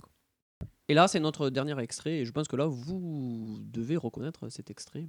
Peut-être vous aurez le nom, hein, mais ça, je sais pas. Aucune raison de s'alarmer, gardez votre calme. Nous vous souhaitons une bonne fin de vol. Si quelqu'un à bord sait piloter un avion, merci de me contacter de toute urgence. Oh, bonté divine Marie, ça va? Oui. Mais qu'est-ce qui vous a pris à vous? C'est une bestiole. Oui, et alors, il faisait de mal à personne Allez-vous-en, espèce de sale brute C'est quoi le catalogue des promos du jour? Oui, exactement. Comment tu le sais? Oh, à vue de nez, une dizaine de pages. Jusqu'à 75, on a une chance. Eh ben dis donc, c'est toute une science. Découvrez l'effet Tic Tac, un concert de sensations. Chaka Ponk, le phénomène rock de l'année. Album disponible. En ce moment chez Castorama, c'est le mois des prix planchers. Castorama, c'est castoche. Playmobil présente Les Fées. Les Fées ont un rendez-vous secret. Tous les animaux sont là. Oh, la fontaine pierres précieuses. Faisons des vœux magiques. Les mobiles. En avant les histoires. Avec de nouveaux sachets pour encore plus d'histoires. C'était. Euh, est-ce que cette voix, vous déjà, est-ce que vous rappelle pas quelque chose quand même? La voix, elle est Euh, bah, ultra la voix connue. ouais, on Alors, j'ai envie de, de piffer, ça serait pas Adeline Chotaille Pas du tout. Ah. C'est la voix de. c'est envie de Ro- piffer. Ma- Margot, Margot Robbie. C'est pas euh, Joséphine Ange Gardien C'est vraiment pas- du pif total. hein. C'est pas François Hollande. D'ailleurs, il est là parmi nous aujourd'hui. Écoutez, euh, je n'ai pas fait de voix pour. euh, Et là, du coup, ça ressemble un petit peu à, Pas trop, ouais. à, à- à Mobile. Valérie euh, Giscard d'Estaing. Un Écoutez, peu, euh, C'est le, vraiment le. Au revoir. Au revoir. Au revoir. C'est euh, Dorothée Pousseau. Ah, quelque oui, mais elle est chose. connue, ouais. Oui, elle est très très connue. Ouais, elle est née le euh, 13 février 1979. Euh, alors, elle a fait la voix, comme j'ai dit tout à l'heure, de. euh, on, la, on la connaît un peu plus récemment parce qu'elle fait la voix d'Harley Quinn. J'ai pas vu en VF. Enfin, j'ai pas vu. Même dans les- Alors dans moi, je l'ai vue et je la trouve vraiment un peu décevante. Je trouve qu'elle fait très enfantine alors Ouais. que euh, le personnage d'Harley Quinn dans les derniers films a eu tendance à un peu à évoluer, à être un peu plus mature et en fait elle garde cette voix un peu enfantine et un peu pain bêche, ce qui colle de moins en moins en fait avec euh, les derniers films qui sont sortis et c'est un peu dommage. ouais. Euh, tu as une histoire peu banale, non? Euh, Un peu peut-être pour certains. À 7 ans, mes parents travaillaient à Air France et j'étais donc tout, tout le temps en voyage. J'étais en voyage tout le temps. Et j'allais au. Enfin voilà, les cours. enfin, bref. J'ai- Vas-y, refais-la si tu veux. Je le refais, ouais, tu pourras euh, dire on n'a rien vu. Non, non Cunard Euh, Donc tu. Oh, tu as une histoire peu banale, non? Un peu, peut-être, pour certains. À 7 ans, mes parents travaillaient à Air France et j'étais donc en voyage tout le temps. J'allais en cours de théâtre. Un jour, je vais à mon cours et mon prof me dit euh, en fait, en fait, il n'y a pas cours, quoi. Ah. Euh, mais il y a un casting pour les grands, de 12 à, à 15 ans. Euh, le prof essaie de joindre ma babysitter, mais il n'y arrive pas. Et me voilà parti au casting avec ma prof. J'attends donc dans la salle d'attente avec ma prof, ainsi que les grandes qui devaient passer le casting. Elle le a quel âge là? J'ai pas. Euh, sept ans. 7 ans, ah oui, quand même. C'est des gens quand même un peu plus, un peu plus âgés. Non, mais c'est ouais, il y a une différence d'âge entre son âge et, et les gens qui passaient le casting. C'est ça, voilà. Et, et le metteur en scène, donc euh, Pierre euh, Boutron. Il lui demande d'ailleurs si, pour, hein, pour voir si elle veut pas essayer. Du coup, j'ai passé le casting et ça a marché. Euh, comme euh, beaucoup d'événements dans mon parcours, c'est le hasard qui m'a guidé. Ensuite, j'ai commencé à l'âge de 8 ans au théâtre avec Michel Bouquet dans Le Malade Imaginaire. La pièce a cartonné. Elle a été jouée pendant deux ans et un jour. Euh, Claudio Ventura, voilà, un grand homme du doublage, m'a attendu à la sortie hmm, et m'a demandé Tu veux faire du doublage? Je lui ai dit que je ne savais pas ce que c'était, mais j'ai bien voulu. à 9 ans, j'ai commencé à faire du doublage en tant qu'enfant car il y, avait, il y avait beaucoup de voix d'adultes qui faisaient des voix d'enfants. Je vous laisse imaginer euh, dans la tête à qui je pense. Brigitte Legardier Ouais. Et sort du placard. T'as, t'as, t'as- Bof, euh, une imitation s'il te plaît, Brigitte Cordier Euh, Oui, non, oui, je, Pipoudou. oui, euh, non, je maîtrise pas, je pense. hein. Nicolas Pimprenel Voilà, c'était une très courte imitation. It's me, Mario Mais elle a pas fait Mario. Mario J'étais en train de- Elle a pas fait euh, Sangoku euh, Si, jeune si. ou un truc comme ça? Ouais, J'ai- enfant. Je faisais euh, Sangoku enfant. Oh J'ai jamais été fan de Dragon Ball. hein. T'aurais pu faire au moins un nuage magique ou. euh, Nuage magique Ouais, c'est ça. J'en sais rien. j'ai Formidable. vraiment- J'ai dû regarder 4 épisodes de Dragon Ball dans ma vie. Euh, et donc, en fait, voilà, elle s'est mise à faire du doublage euh, de, de petits enfants. C'est- Et c'est donc le théâtre qui m'a amené à faire du doublage. Après, c'est un parcours plus facile, étant donné que nous n'étions que quatre enfants comédiens, tout en revient au truc de tout à l'heure. Euh, donc, quatre à se partager les rôles. On a le temps de se faire une place et de progresser. Ça m'a permis d'avoir une belle expérience et une forme d'agilité ou de dextérité. Et du coup, de faire partie des gens qu'on appelle plus souvent. Ce qu'on disait, qu'on le remarque, qu'on faisait tout à l'heure. Euh, tu t'es retrouvé à travailler en doublage avec euh, les plus grandes voix du métier. Euh, c'est comme ça que tu arrivé à la voix off pub vers 12 ou 13 ans. On m'a demandé, euh, on m'a demandé pour des voix off pub. Pour du Rex. C'est ça. Une- de mes premières pubs a été celle pour McDonald's avec un refrain chanté. C'est pareil. C'est McDonald's. Euh, puis Ah non, fait McDonald's, leur cible, c'est les enfants, justement. comme, comme les curés. Euh, puis j'ai fait. Puis, puis- puis j'ai fait plus souvent des pubs en référence à des euh, rôles de doublage que je faisais. Par exemple, j'ai longtemps fait les jumelles Olsen et Mattel a fait appel à moi pour plusieurs c'est voix vrai, off Parce que c'était, j'étais là, j'étais la voix référente pour, euh, pour les, les- les jumelles Olsen. Qualité Ashley. C'est ça. Globalement, c'est le doublage. Ouais. Marie-Kate. Globalement, c'est le doublage qui nous, nous fait faire. alors, c'est le doublage qui nous fait faire de la pub et encore plus aujourd'hui parce que les agences veulent de moins en moins des voix typiquement pub et préfèrent des comédiens. Les agences aiment bien aussi les voix connues et parallèlement, euh, les pubs deviennent de plus en plus des sketchs. Euh, du coup, on peut presque apparenter cela à des euh, programmes courts avec du jeu, des ruptures comiques, etc. Euh, donc c'est court quand même, hein, en général, Ouais, c'est voilà. 30 secondes quoi. Donc c'est Comique, c'est discutable aussi.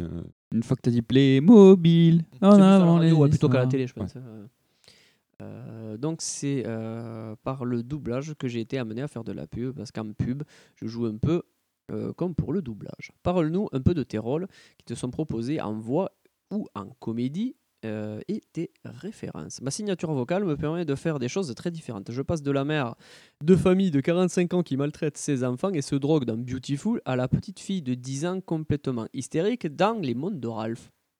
Un des derniers Disney. Bon, c'est pas forcément le dernier, mais on s'est compris.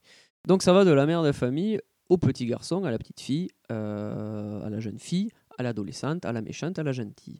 En revanche, avec ma signature, je suis un peu catalogué dans les rôles de filles, soit à problème, soit les méchantes, mais assez rarement à la jeune première. Euh, j'ai pas vraiment une voix de jeune princesse ou alors euh, un peu faux folle. Euh, J'accède à des rôles avec ma voix que je n'aurais jamais eu au théâtre, une blonde aux yeux bleus, et pour les tournages, je postule plutôt pour la bonne copine ou même la débile. Ensuite, ah, enfin, c'est plutôt ces rôles dans lesquels on, on- m'attend à voir. Mais globalement, plus je- pardon, mais j'ai globalement plus le tempérament de ma voix que celui de mon physique. Donc, je m'épanouis plus dans ce que dans ce que me propose que ce qu'on me propose en voix que ce qu'on me propose en tant qu'actrice. Et souvent, euh, et on se souvient souvent de moi plus pour mes rôles de faux folle. Et c'est encore la case qui me convient le mieux. Enfin, enf- alors après j'avais noté, bon, euh, c'était juste le. Je sais pas, c'est- c'est les voix qu'elle avait fait, très active dans le doublage dès son jeune âge. Elle est la voix française donc de Ashley et Mary-Kate Olsen. Elle est la voix aussi de Jennifer euh, Finnegan, Elsa Pataki, euh, Annabelle Wallis, Piper euh, Perretto et donc Margot Robbie.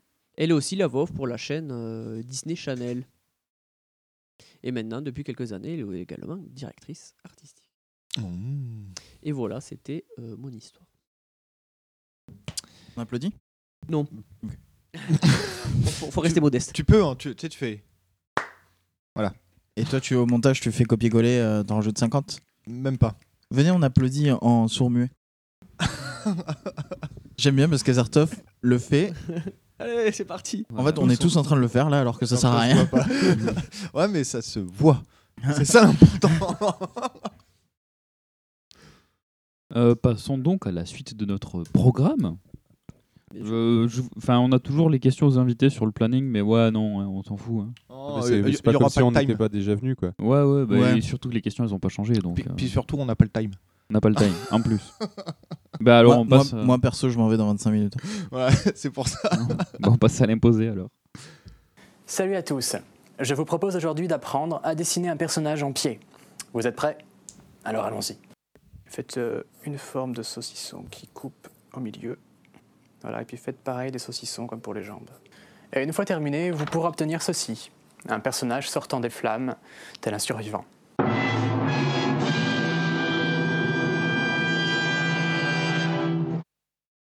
Donc ouais, comme, euh, comme dit en, en introduction de, de ce numéro, euh, ça fait longtemps qu'on n'a pas fait euh, d'imposé. Et vu qu'on a vu déjà nous trois... euh, Ah, mais c'est ça un imposé, j'ai ouais. autre chose, pardon. Tu croyais que c'était quoi? C'est déclaration d'impôt Un ça? imposé, non. Ouais. Un Un imposé, euh. non, c'est pas une personne de petite taille qu'on me pose quelque part. Cette blague est pas très 2021. Non, non, non, pardon. Euh, donc en fait, c'est euh, une œuvre culturelle qu'on s'impose de regarder pour pouvoir en, en discuter. Et euh, effectivement, vous-même aussi, vous les avez, vous l'avez vu parce qu'il s'agit du film Le Sommet des dieux, euh, donc qui est un film d'animation. Hop, euh, que je me mette sur la page. euh, Franco-luxembourgeois. Oula, c'est pour l'exil Euh, fiscal, mais- ça. Mais avec des, des trucs qui se passent au Japon. Oui, parce qu'en fait, Oui. c'est une adaptation d'un manga japonais, mais euh, le film est franco-luxembourgeois. Donc, Camoulox. Titre français, donc c'est Le Sommet des Dieux. Réalisation Patrick Imbert. Scénario Patrick Imbert. Jean-Charles Ostero, Osterero et euh, Magali euh, Pouzoy. Euh, Pouzol, pardon. Euh, direction artistique David Cocard euh, d'Also. Euh, montage Benjamin Massoubre et euh, Camille Evis Thierry. La musique est signée euh, Amine Euh, C'était un Super. format Super. couleur, genre animation, durée 90 minutes, date de sortie France, 10 juillet 2021. Bien sûr, c'est la fiche Wikipédia que je viens de, de vous lire. Bien sûr. Pas de tête, du coup, je suis vachement déçu. Ouais, non. Mais par contre, de tête, je peux dire que c'est effectivement l'adaptation du roman, euh, du manga, du manga Oui, de Jiro Taniguchi, Taniguchi. qui est un, une adaptation d'une euh, d'un roman. Voilà. Mais là, j'ai peur parce qu'il faudrait que Donc je remonte là, dans on est Wikipédia. en train de parler d'un film qui est une adaptation d'un manga, Manga. qui est une adaptation Le, d'un roman. le roman euh, a le même nom et il est de Bakuyume Mak- Makura. C'est ça. Voilà, j'étais sur la fiche Wikipédia donc je, je me permets de, de rajouter l'info. Voilà, j'ai pu, re- j'ai pu remonter. Euh, donc, est bien ce petit. au niveau du, du synopsis, on va surtout suivre euh, que je récupère euh, son nom, euh, Fukamashi, euh, Fukamachi. Makoto.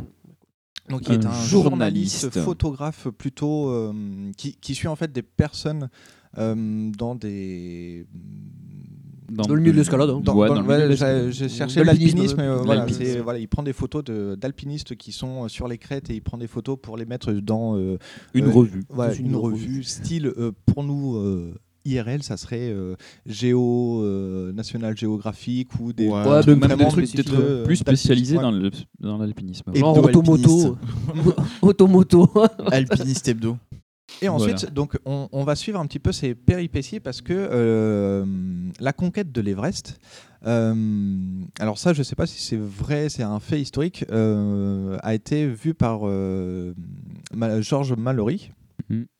euh, donc qui a gravi l'Everest, on va dire en, en premier, qui a vaincu L'Everest l'Everest en premier, Euh, et qui aurait justement lors de euh, ce, cet essai avait un petit appareil photo avec Alors. lui pour prouver que Du coup, on ne sait pas si c'est le premier ou pas. alors, on ne sait pas. C'est En, ça. en tout cas, c'est une des premières tentatives. Et donc, euh, l'histoire, on va euh, suivre plus ou moins euh, le, le- le fait qu'il est. euh, Enfin, une des questions qu'on a au début du film, c'est est-ce qu'il a vraiment fait, avec la preuve de euh, la photo qu'il y a sur cet appareil photo, comment euh, Fukamashi va récupérer cet appareil photo parce que voilà, il a été euh, proposé, mais quelqu'un d'autre l'a récupéré à sa place. Et donc, on va suivre justement euh, Fukamashi et euh, Abu Joji, qui est justement lui un, Un alpiniste. un alpiniste vraiment chevronné et euh, qui, qui, qui en a, euh, dans cette, euh, on, on va dire, conquête euh, du, de l'Everest. Alors pour information, parce que j'étais sur la Oui. fiche Wikipédia, Ouais. euh, il y a bien eu, euh, enfin c'est une histoire vraie, euh, la base de l'histoire. Euh, Mallory euh, a Oui. bien essayé de monter l'Everest et il y avait bien deux appareils photo qui ont jamais été retrouvés. Par contre, son corps à lui a été retrouvé euh, sans appareil photo du coup, euh, et euh, pas loin du sommet, mais pas au sommet. Voilà. Oui, donc et, du coup, on ne sait pas si euh, il est décédé avant d'arriver au sommet ou en redescendant. Euh, voilà pour l'histoire, on va dire, globale euh, du récit. Euh, je fais un petit tour de table déjà pour vous demander qu'est-ce que vous avez pensé de, de ce film. On va commencer euh, par euh, Monsieur Gandalf. Je, je suis allé le voir deux fois au cinéma, j'aurais pu le voir 50 fois, je pense. Très clairement, moi, ce film, il m'a. Moi, je dis pas que je pas dire qu'il est parfait, ça serait quand même un peu exagéré, mais moi, j'ai vraiment, vraiment adoré. Les, les- Tout est fait avec un soin et à la fois, c'est, hum, c'est pas, on, sent, on sent que le film n'a pas un budget gigantesque. hein. C'est, ça me fait penser à. euh, comment ça s'appelle euh, J'ai perdu mon corps Voilà, un peu moins. euh, voilà. Avec un peu plus de budget du coup. oui, voilà, quand même, tout de même. Voilà, c'est pas, pas, pas- un tout petit budget non plus. Mais on sent que ce budget a été utilisé euh, à excellent escient aussi, comme euh, j'ai perdu ma main. Euh, C'est-à-dire que euh, l'histoire ne s'éparpille pas dans des trucs qu'on en a absolument, qu'on aurait strictement rien à répéter. C'est-à-dire, est-ce que je rajouterais des, scènes d'amour pour mettre, de, mettre de la romance, tu sais, essa- essayer d'épaissir la soupe pour. Non, le- le- le film en fait reste assez ténu dans le propos qu'il raconte. Et c'est c'est- c'est fait avec beaucoup de goût et les, les- je pense surtout que la, la narration musicale du, du film est justement. euh, Enfin, euh, je, le, il sortirait la musique en vinyle, je- j'irais l'acheter et je, je, je jetterai tout de mes étagères pour mettre que ça en plein milieu. Tellement je trouve les, justement, j'ai trouvé les musiques sublimes. Je le trouve pas dans l'exagération, c'est ça qui est bien. Ouais, Ah, du coup, tu as pris la parole, vas-y, donne. euh, mesuré. Euh, non, mais j'irai pas jusque. Moi, j'étais premier degré quand je disais ça. que jusqu'au point de Gandalf de jeter tout euh, pour n'avoir que le sommet des dieux dans ma bibliothèque. Euh, néanmoins, euh, alors que je suis pas trop alpiniste à la base, hein, ni même très sportif, très honnêtement, c'est un film qui m'a clairement envoûté, donné envie presque de, de me lancer, de me lancer là-dedans, de, de- la notion de défi. Ouais, ouais, non, vraiment la notion de défi que, que, que transmet le film. Euh, elle, est, elle est vraiment au centre de la problématique déjà, et, euh, et elle est relativement bien communiquée. Et si en plus on rajoute à ça les paysages qui sont juste magnifiques, je veux dire le, le dessin de la montagne, on pourrait, on- ils auraient pu faire euh, la même histoire mais avec des, euh, des montagnes dessinées de manière, euh, on va dire plus euh, Plus réaliste, oui. plus, plus rapide. Non, Ah justement, non, je moins trouve que réaliste. Moins réaliste. je trouve- Mm. ouais, ça aurait pu être moins réaliste, ça aurait pu être euh, moins grandiose. Euh, Mais là, ils ont mis que du blâme, mais ils en ont mis beaucoup. Hein. Ouais, mais ils, ils- ils sont arrivés à sublimer la montagne dans les, euh, dans les dessins. Euh, tant et si bien que, euh, que on a l'impression d'y être alors que alors que c'est pas un film justement. Mm. Et, euh, alors je sais pas euh, les, les- si les dessins étaient de même facture dans le manga parce que je- Pas du tout. le manga. Eh ben, il était sur mon bar euh, parce que Ouais, Kish j'aurais- l'avait emprunté, donc tu aurais pu vérifier. Et j'ai regardé que le, le- le- la couverture, mais ça a l'air d'être les mêmes dessins. ouais.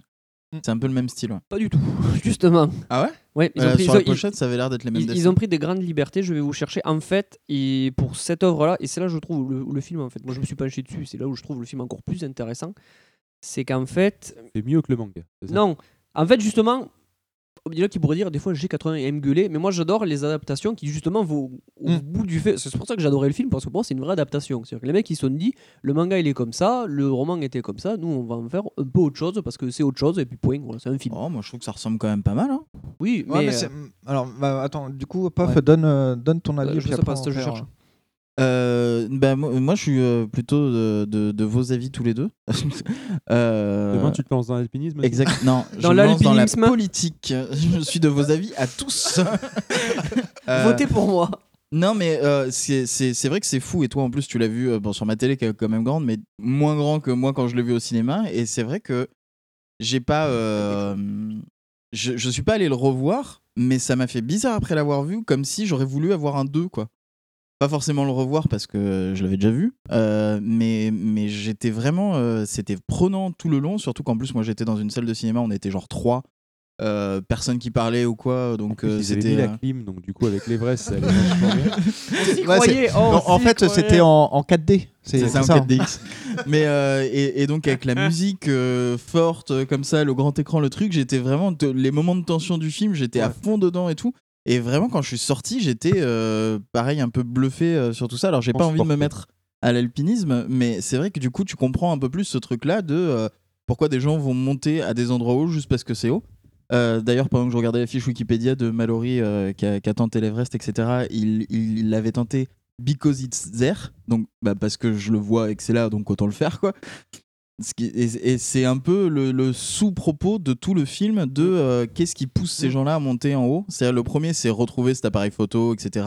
Euh, et après euh, l'aventure qui en découle, qu'on va pas spoiler pour que les gens puissent le regarder. Mais, mais le, le sous-texte tout le long, c'est pourquoi ces gens-là vont s'embarquer, vie. voilà, risquent Mm. leur vie, vont s'embarquer dans des trucs ultra compliqués, des, des, des conditions extrêmes, bah, juste pour aller en haut d'un caillou, quoi. Et, euh, et finalement, le, mon- le film montre que il n'y a pas vraiment de réponse à ça, mais que c'est euh, une euh, un, feu humain. ardent au fond de ceux qui ont envie de le faire et qu'ils sont obligés de le faire et c'est un peu une drogue pour eux, quoi.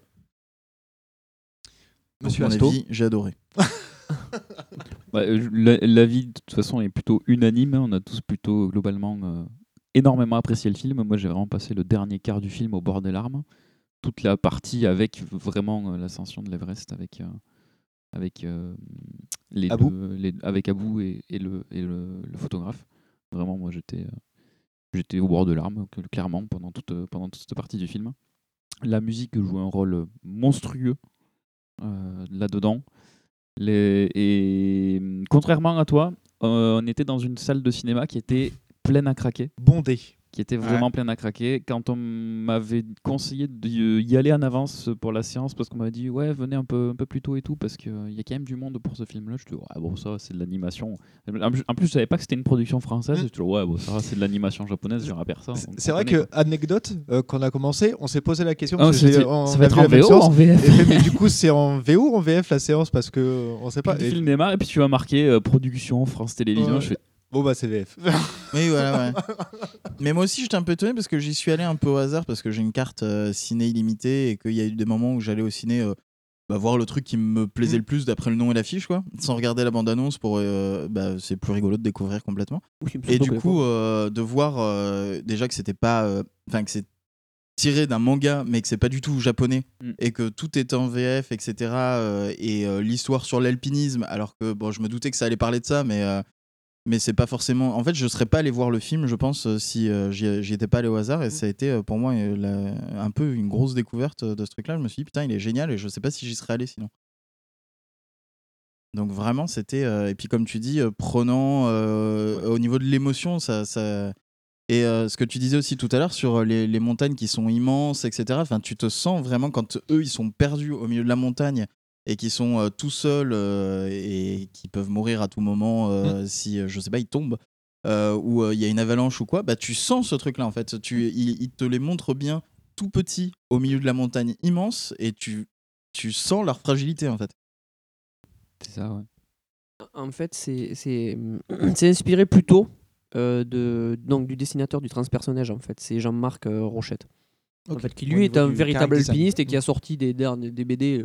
Faut que je, je me Mm. suis noté de me les prendre parce que c'est graphiquement c'est beaucoup moins détaillé que ce que fait Taniguchi. Taniguchi c'est hum, Les dessins sont très détaillés, là c'est moins détaillé. dans mais le par film, contre, mais, ça respecte l'esprit quand même. Enfin, Allez, moi, je trouve que c'est un peu. euh, Parce que Taniguchi, voilà, c'est le ça. Quand on voit la montagne, certains, ça, ça les ferait un peu rigoler, toi, la façon qu'il a de lui. C'est quand même un style euh, japonais et pas euh, parce que quand tu vois franco-luxembourgeois, tu t'attends presque à de la- la- le même style que Tintin, quoi, euh, Ouais. et pas du tout un, un dessiné manga, mais comme c'est adapté d'un manga, ils ont quand même gardé ce, ce Et, style vois, et finalement, euh, c'est un auteur français qui a finalement inspiré ce style qui fait peut-être plus japonais, que, Mhm. euh, qui fait plus estampe presque même. Que, et c'est- Jean-Marc Rochette. Et je- moi, je me suis noté de- d'acheter ces dernières BD parce que j'ai vu des images, j'ai fait oui. Du coup, tu as fini ton avis, Asto? Euh, ouais, ouais, juste sur les couvertures que tu vois, ils ont refait les couvertures des. penses ouais, ouais, ouais. Il y a une- Ils ont refait les couvertures des mangas, euh, genre, tu vois, le... ouais, ouais, Ouais. genre le. Là, c'est la, c'est la nouvelle, peut-être, quand on cherche euh, le sommet des dieux euh, manga, on tombe dessus. Ouais, ouais, t'as les, t'as les nouvelles couvertures qui, sont, qui ont été refaites, et qui, bah, le manga a été réédité, quoi, grosso modo. Ah oui, qu'avant, ça ressemblait à ça. Alors, vous chercherez sur Google voilà. Images, c'est vrai que ça avait pas trop de rapport. euh. En version euh, euh, cartonnée, alors qu'avant c'était des souples. Ouais. Donc, euh, donc voilà, ils ont ressorti le, le manga qui est en 5 tomes. Et, euh, et donc voilà pourquoi tu as des, des, des couvertures qui ressemblent beaucoup au film, c'est parce qu'ils ont Mm. refait les couvertures. Ils ont refait récemment? Je crois, ouais. Ouais, Pour la sortie du film, euh, je pense que. ouais, Justement, je crois qu'ils bah, fait, je crois. Au moins, au moins le tome 1, je crois. Ouais. Ah, En, tout cas, avec ouais. la jaquette euh, de l'affiche du film. Ah oui, peut-être pour le ou comme ils font. souvent. Après, je suis pas sûr qu'ils aient refait le reste. Euh, bah, du coup, moi, c'est. euh, on va dire, c'est vraiment un avis unanime parce que j'ai passé un, un bon moment au cinéma. Euh, enfin, un bon moment de cinéma parce qu'il y a certains moments qui m'ont un petit peu. euh, euh, comment dire Euh, J'ai euh, découvert il y a plusieurs années que j'avais un peu le vertige. Ah. Et il y a- T'as pas dû ouais. passer un excellent moment. Il y a un moment où, oui. où, où j'étais pas bien, mais vraiment pas bien, pas bien, où j'étais au fond de mon, mon fauteuil de que cinéma. Tu veux parler Et- du moment du début du film euh, où, euh, Où ils il sont passe- deux? Où ils Avec sont le- deux, avec- et puis avec ils- le petit Ouais. garçon. Ah, Avec Et c'est pas au début du le- film, Le, justement. rocher qui fait un angle droit et puis qui Ouais. repart après en, en- en angle droit vers le haut. Ouais, Mais ouais, bah, il y a des scènes où vraiment tu, tu, tu, tu sens la tension et tu te dis euh, t'es pas bien, euh, Ouais, ouais. et t'as Bah, pas envie d'être à leur place. C'est- C'est ça, c'est exactement ça. Donc, quand tu as un film, en plus là d'animation, donc c'est pas de prise de vue réelle, euh, qui t'arrive à te transmettre euh, ce style d'émotion, bon là, enfin, si tu as un petit peu, hum, j'ai perdu le terme, mais si, si tu as peur de la hauteur, Bon, T'as le vertige. Si t'as le vertige, merci, exactement. Euh, et que tu vas voir un film sur la l'alpinisme, bon, euh, tu sens que tu vas être un petit peu trigger par, euh, par certains éléments. Donc je fais, bon, bah, je vais y aller, je, je vais passer un bon moment parce que c'est un bon film, c'est enfin, au moins à la base, c'est un bon, un bon manga, donc devrait pas y avoir, sauf gros accident qu'il n'y a pas eu, mais de, de- de parcours. Et donc, ouais, très très bon moment, très très bon film. Euh, moi, par contre, je suis pas d'accord avec vous sur l'aspect character design. Euh, je trouve que c'est quasiment le même, sauf qu'il y a moins de traits. En fait, c'est un trait Il y a moins de plus- détails, ouais. Ouais, il y a moins de détails et c'est plus européen en fait au niveau du trait pour le très film. inspiré- C'est très inspiré la semaine. Oui, La c'est ça. série. Non, mais là où été étonné, c'est sur les décors, etc., dans Oui. les villes où il y a énormément, ça fourmille de détails en Ouais, arrière-plan. contre, ouais. Et ça, c'est, j'ai trouvé que c'était très japonais. Et ça m'étonnait du coup que ce soit un film euh, pas euh, japonais parce que avoir des, des détails où ils sont dans des stations de métro et tu pourrais limite lire euh, le, Le le plan de la, Mm. de la station de métro, le journal du mec qui est, qui est assis de, de- à côté de lui. Enfin, c'est, c'est vraiment un truc un peu plus euh, animation japonaise que animation le, euh, le détail, c'est pas, le- pas métro et tout, c'est genre quand il met une cassette où ils ont quand même dessiné toutes les petites inscriptions que tu as sur le magnétoscope. Oui, mais tous ces trucs-là, c'est, c'est C'est ça qui donne affolant, vie, euh. ouais, justement. Le détail à la con qui m'a marqué. Hein, mais si, mais moi j'avais vu euh, justement le journal où tu pourrais presque lire le journal. Alors euh, que dans, dans, dans plein de, de, de trucs européens, que ce soit euh, animation Oui, ou de la serait- BD ou quoi, c'est des, des traits euh. ou du texte avec des, des, des caractères indéchiffrables. Ou du Lorraine Lepsum hein, directement. ou même des fois juste des carrés. Ils mettent des rectangles et genre, bah c'est un texte, t'arrives pas à lire quoi. Euh, donc, enfin, en tout cas, voilà pour, pour mon avis. Euh, donc, du coup, il y a deux personnes. euh, non, qui, qui n'a pas lu le, le premier tome ou les tomes? J'ai pas eu le temps. Non, je l'ai pas lu. Non. Pas lu. Pas lu. Euh, donc, du coup, il y a que moi qui, qui ai lu le, le Oui, premier oui. tome, Bravo. en tout cas. Je me suis donné euh, sans compter. Euh, donc, pour faire un petit peu la comparaison entre le premier tome Sans et, compter le fromage. et, et le, et le livre et le Enculé. film. euh, Ceci est une blague de deuxième écoute, bien sûr. Euh, C'est les meilleurs. En, fait, l'adaptation du film, euh, j'ai pas tout lu, donc je sais pas si ça prend vraiment tous les cinq tomes. En tout cas, sur le premier tome euh, qui fait 300, plus de 300 pages, tu as une bonne grosse partie du film qui est repris euh, du livre. Donc, euh, par exemple, je donnais deux trois euh, détails. C'est différent un peu quand même ou c'est parce que par exemple j'avais euh, acheté euh, le roman graphique V pour Vendetta. Ouais. Euh, c'est euh, image par image la même réalisation que C'est le, le film, etc. Enfin, c'est le storyboard du film quoi. Ouais, mais parce que. l- Alors. Parce que Là, le, ça le dépend. roman graphique avait été fait après. Après le film Ouais. peut-être je sais pas. Je sais pas. Peut-être. Non, Non, mais après, ça, dépend. film, ils ont Ouais, mais ça, dépend de ce qu'il a acheté. Parce que si c'est la, euh, Et je le, sais le pas ce que comics j'ai acheté. qui était à l'origine ou euh, l'adaptation du film en comics ou en storyboard ou en BD, Ah. tu peux Oui, peut-être vrai que ça avoir se ça. fait ça aussi maintenant. Non, Alors que là, en tout cas, non, non. Là, en tout cas, pour, euh, euh, le sommet des dieux, euh, c'est pas un copier-coller. Parce que du coup, en fait, le film adapte, on va dire, le, le manga en reprenant vite fait, enfin, sur la base du character design et sur les histoires. Euh, en tout cas, sur le premier tome, il y a quasiment ouais, tout, tout le film, à part peut-être la conclusion ou les 40 dernières minutes. Mais c'est pas changé ou c'est Euh, je, euh, je sais pas, vu que j'ai pas lu les 5 tomes. euh, je- c'est pour ça que je sais pas si ça adapte vraiment les 5 tomes en prenant vraiment que après les, euh, les dernières étapes sur les 5 tomes par rapport au film. Parce qu'en en fait, dans le, le premier tome, tu as donc euh, la découverte de l'appareil photo, euh, le début de l'enquête, euh, on, on va dire euh, le- la montagne à, à 90 degrés, hein, là où j'ai eu le, le vertige, avec les deux qui montent euh, tout seuls. Il y a le concurrent. En même temps, donc- c'est flippant ces trucs-là. hein. Dans tous les trucs d'escalade, moi, ça me, je... les, les gens qui montent comme ça bah, au plafond, quelque part, parce que c'est des espèces de Mm. corniches, ils montent par en dessous et ils, ils montent par de... Enfin, c'est difficile à décrire en audio. Et Ouais. ils essayent de, de remonter par-dessus. Bah, c'est quand même un moment, ils sont suspendus dans le vide, donc c'est stressant euh, à regarder. Et euh, donc on a donc le, le combat entre guillemets avec euh, le, concurrent, concurrent de- Inoue, Ouais. euh, etc. On a vraiment toutes les étapes. Donc quand moi je l'ai revu une deuxième fois après coup, pareil en, en récupérant la version euh, Netflix et en ayant lu aussi le, le manga, j'ai pu comparer en fait jusqu'à où le manga s'arrêtait et où le film prenait euh, la suite du manga que Ouais. j'avais pas lu. Et en fait quasiment tout le premier manga et dans, euh, dans le film. D'accord. T'as vraiment, on va dire, la moitié du film. Toi, Du coup, la question, c'est il y a quoi dans les quatre autres mangas? Bah, c'est ce que je me suis. C'est la question Ouais. que je me suis posée. Est-ce qu'il y a plus de détails euh, par rapport au- à son concurrent, par rapport à Inoue? On, aborde vite fait. Et est-ce que c'est plus approf- approfondi? Parce qu'en fait, là, dans le manga, c'est plus détaillé. euh, avant que Abu parte, euh, enfin, s'en aille, vraiment disparaisse du Japon.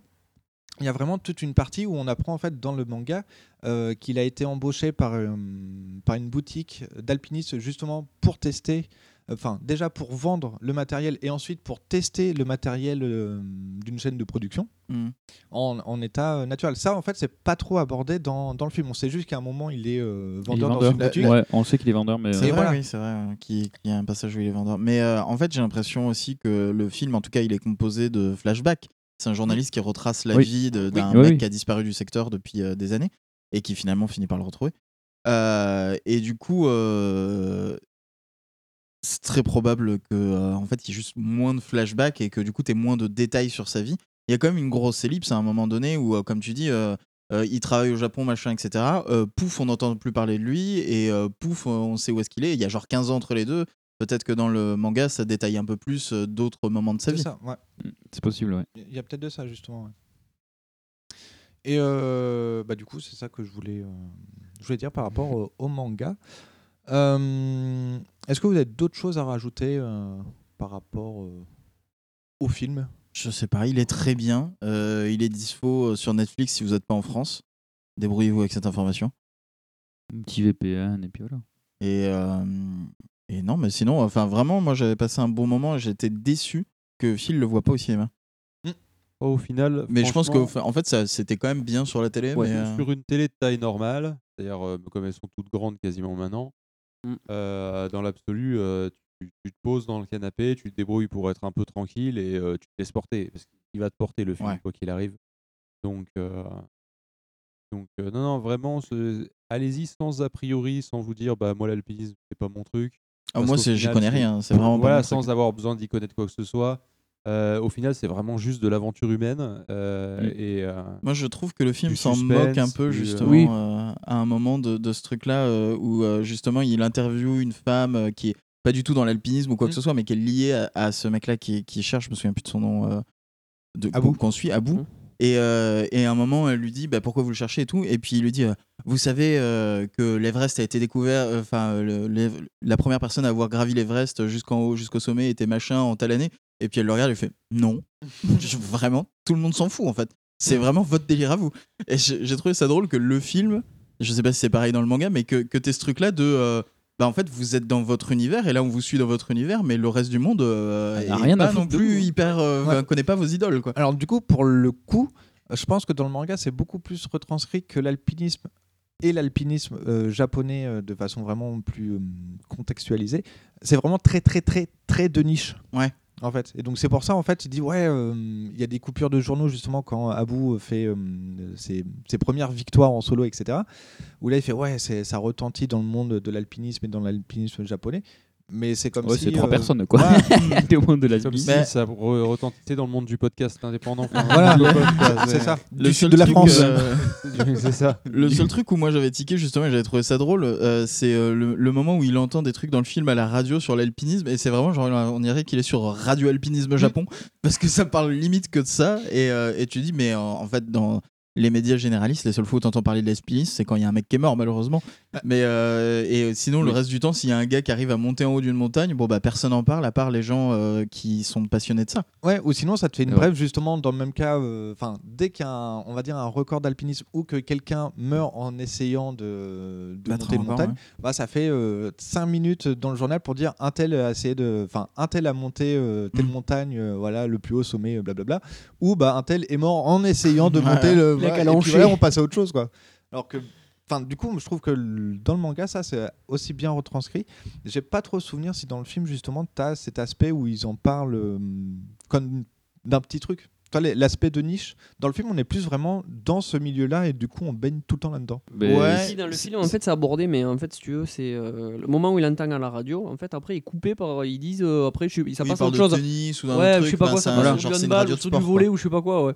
En fait, C'est- vraiment des brefs de sport, en fait. oui. Ouais, c'est ce que disait Pof, c'est que dans, dans le film, tu baignes dans ce milieu-là, mais tu as quand même des trucs qui te ramènent à la réalité du. Mais non, mais en fait, vous êtes quatre clampins, en fait, euh, à, à- à vous, à vous intéresser à ça, et en fait, euh, Bah, même le reste du monde ouais. vous, vous, vous- ne vous connaît pas du tout. quoi. Oui, et puis c'est même euh, repris par les, le, le mec. À un moment, il disait Oui, je, je vais pas le, je vais pas, je vais pas de 100 secondes de cordée euh, toute ma vie. euh, au bout d'un moment, il y a autre chose à faire. quoi. Mm. C'est Oui. qu'une passion, en fait. C'est celui qui fume des clopes Ouais. Oui. Mm. Ouais, qui, qui dit écoutez, moi, bah. euh, ça à foutre. Ouais, J'ai- un taf, J'ai un euh, taf, voilà. Voilà, J'ai un c'est ce taf, qu'il dit en plus. Il fallait que je pose des vacances ou je sais pas quoi. Il parle à un moment. Ouais, c'est vrai que le film là-dessus, il est assez. euh, c'est un truc assez ambivalent. c'est- Je vais malheureusement devoir vous quitter. Bah, de toute Ah. façon, on a quasiment euh, fini. Oh, bah, je Donc, pense euh, que. On peut conclure. hein.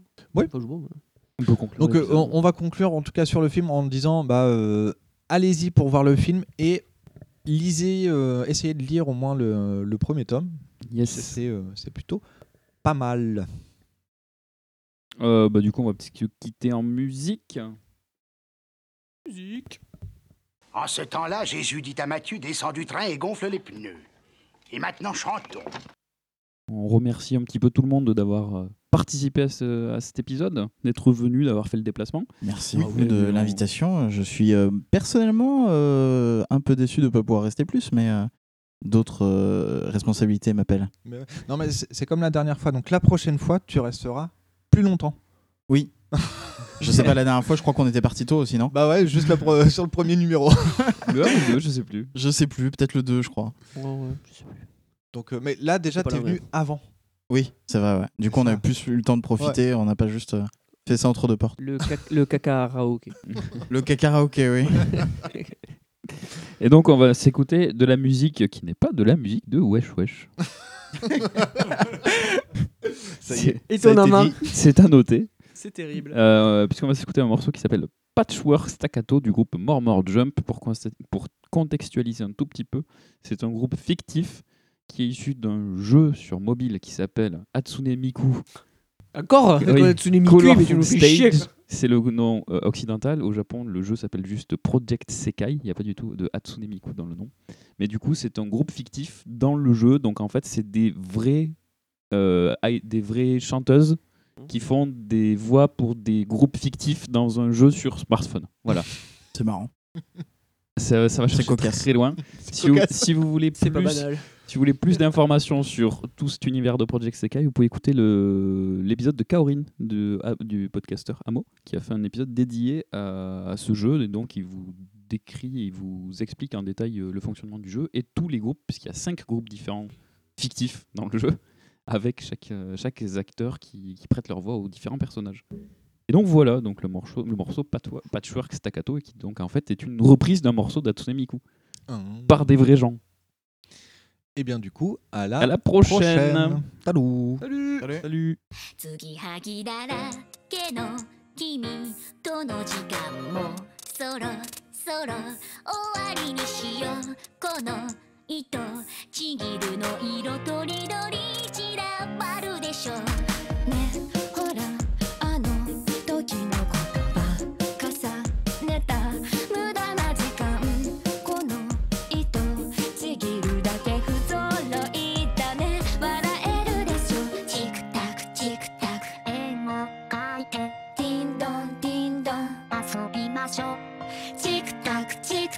結んで開いて。ディンドンディンドン。じゃあまたね。ほつれた糸がささや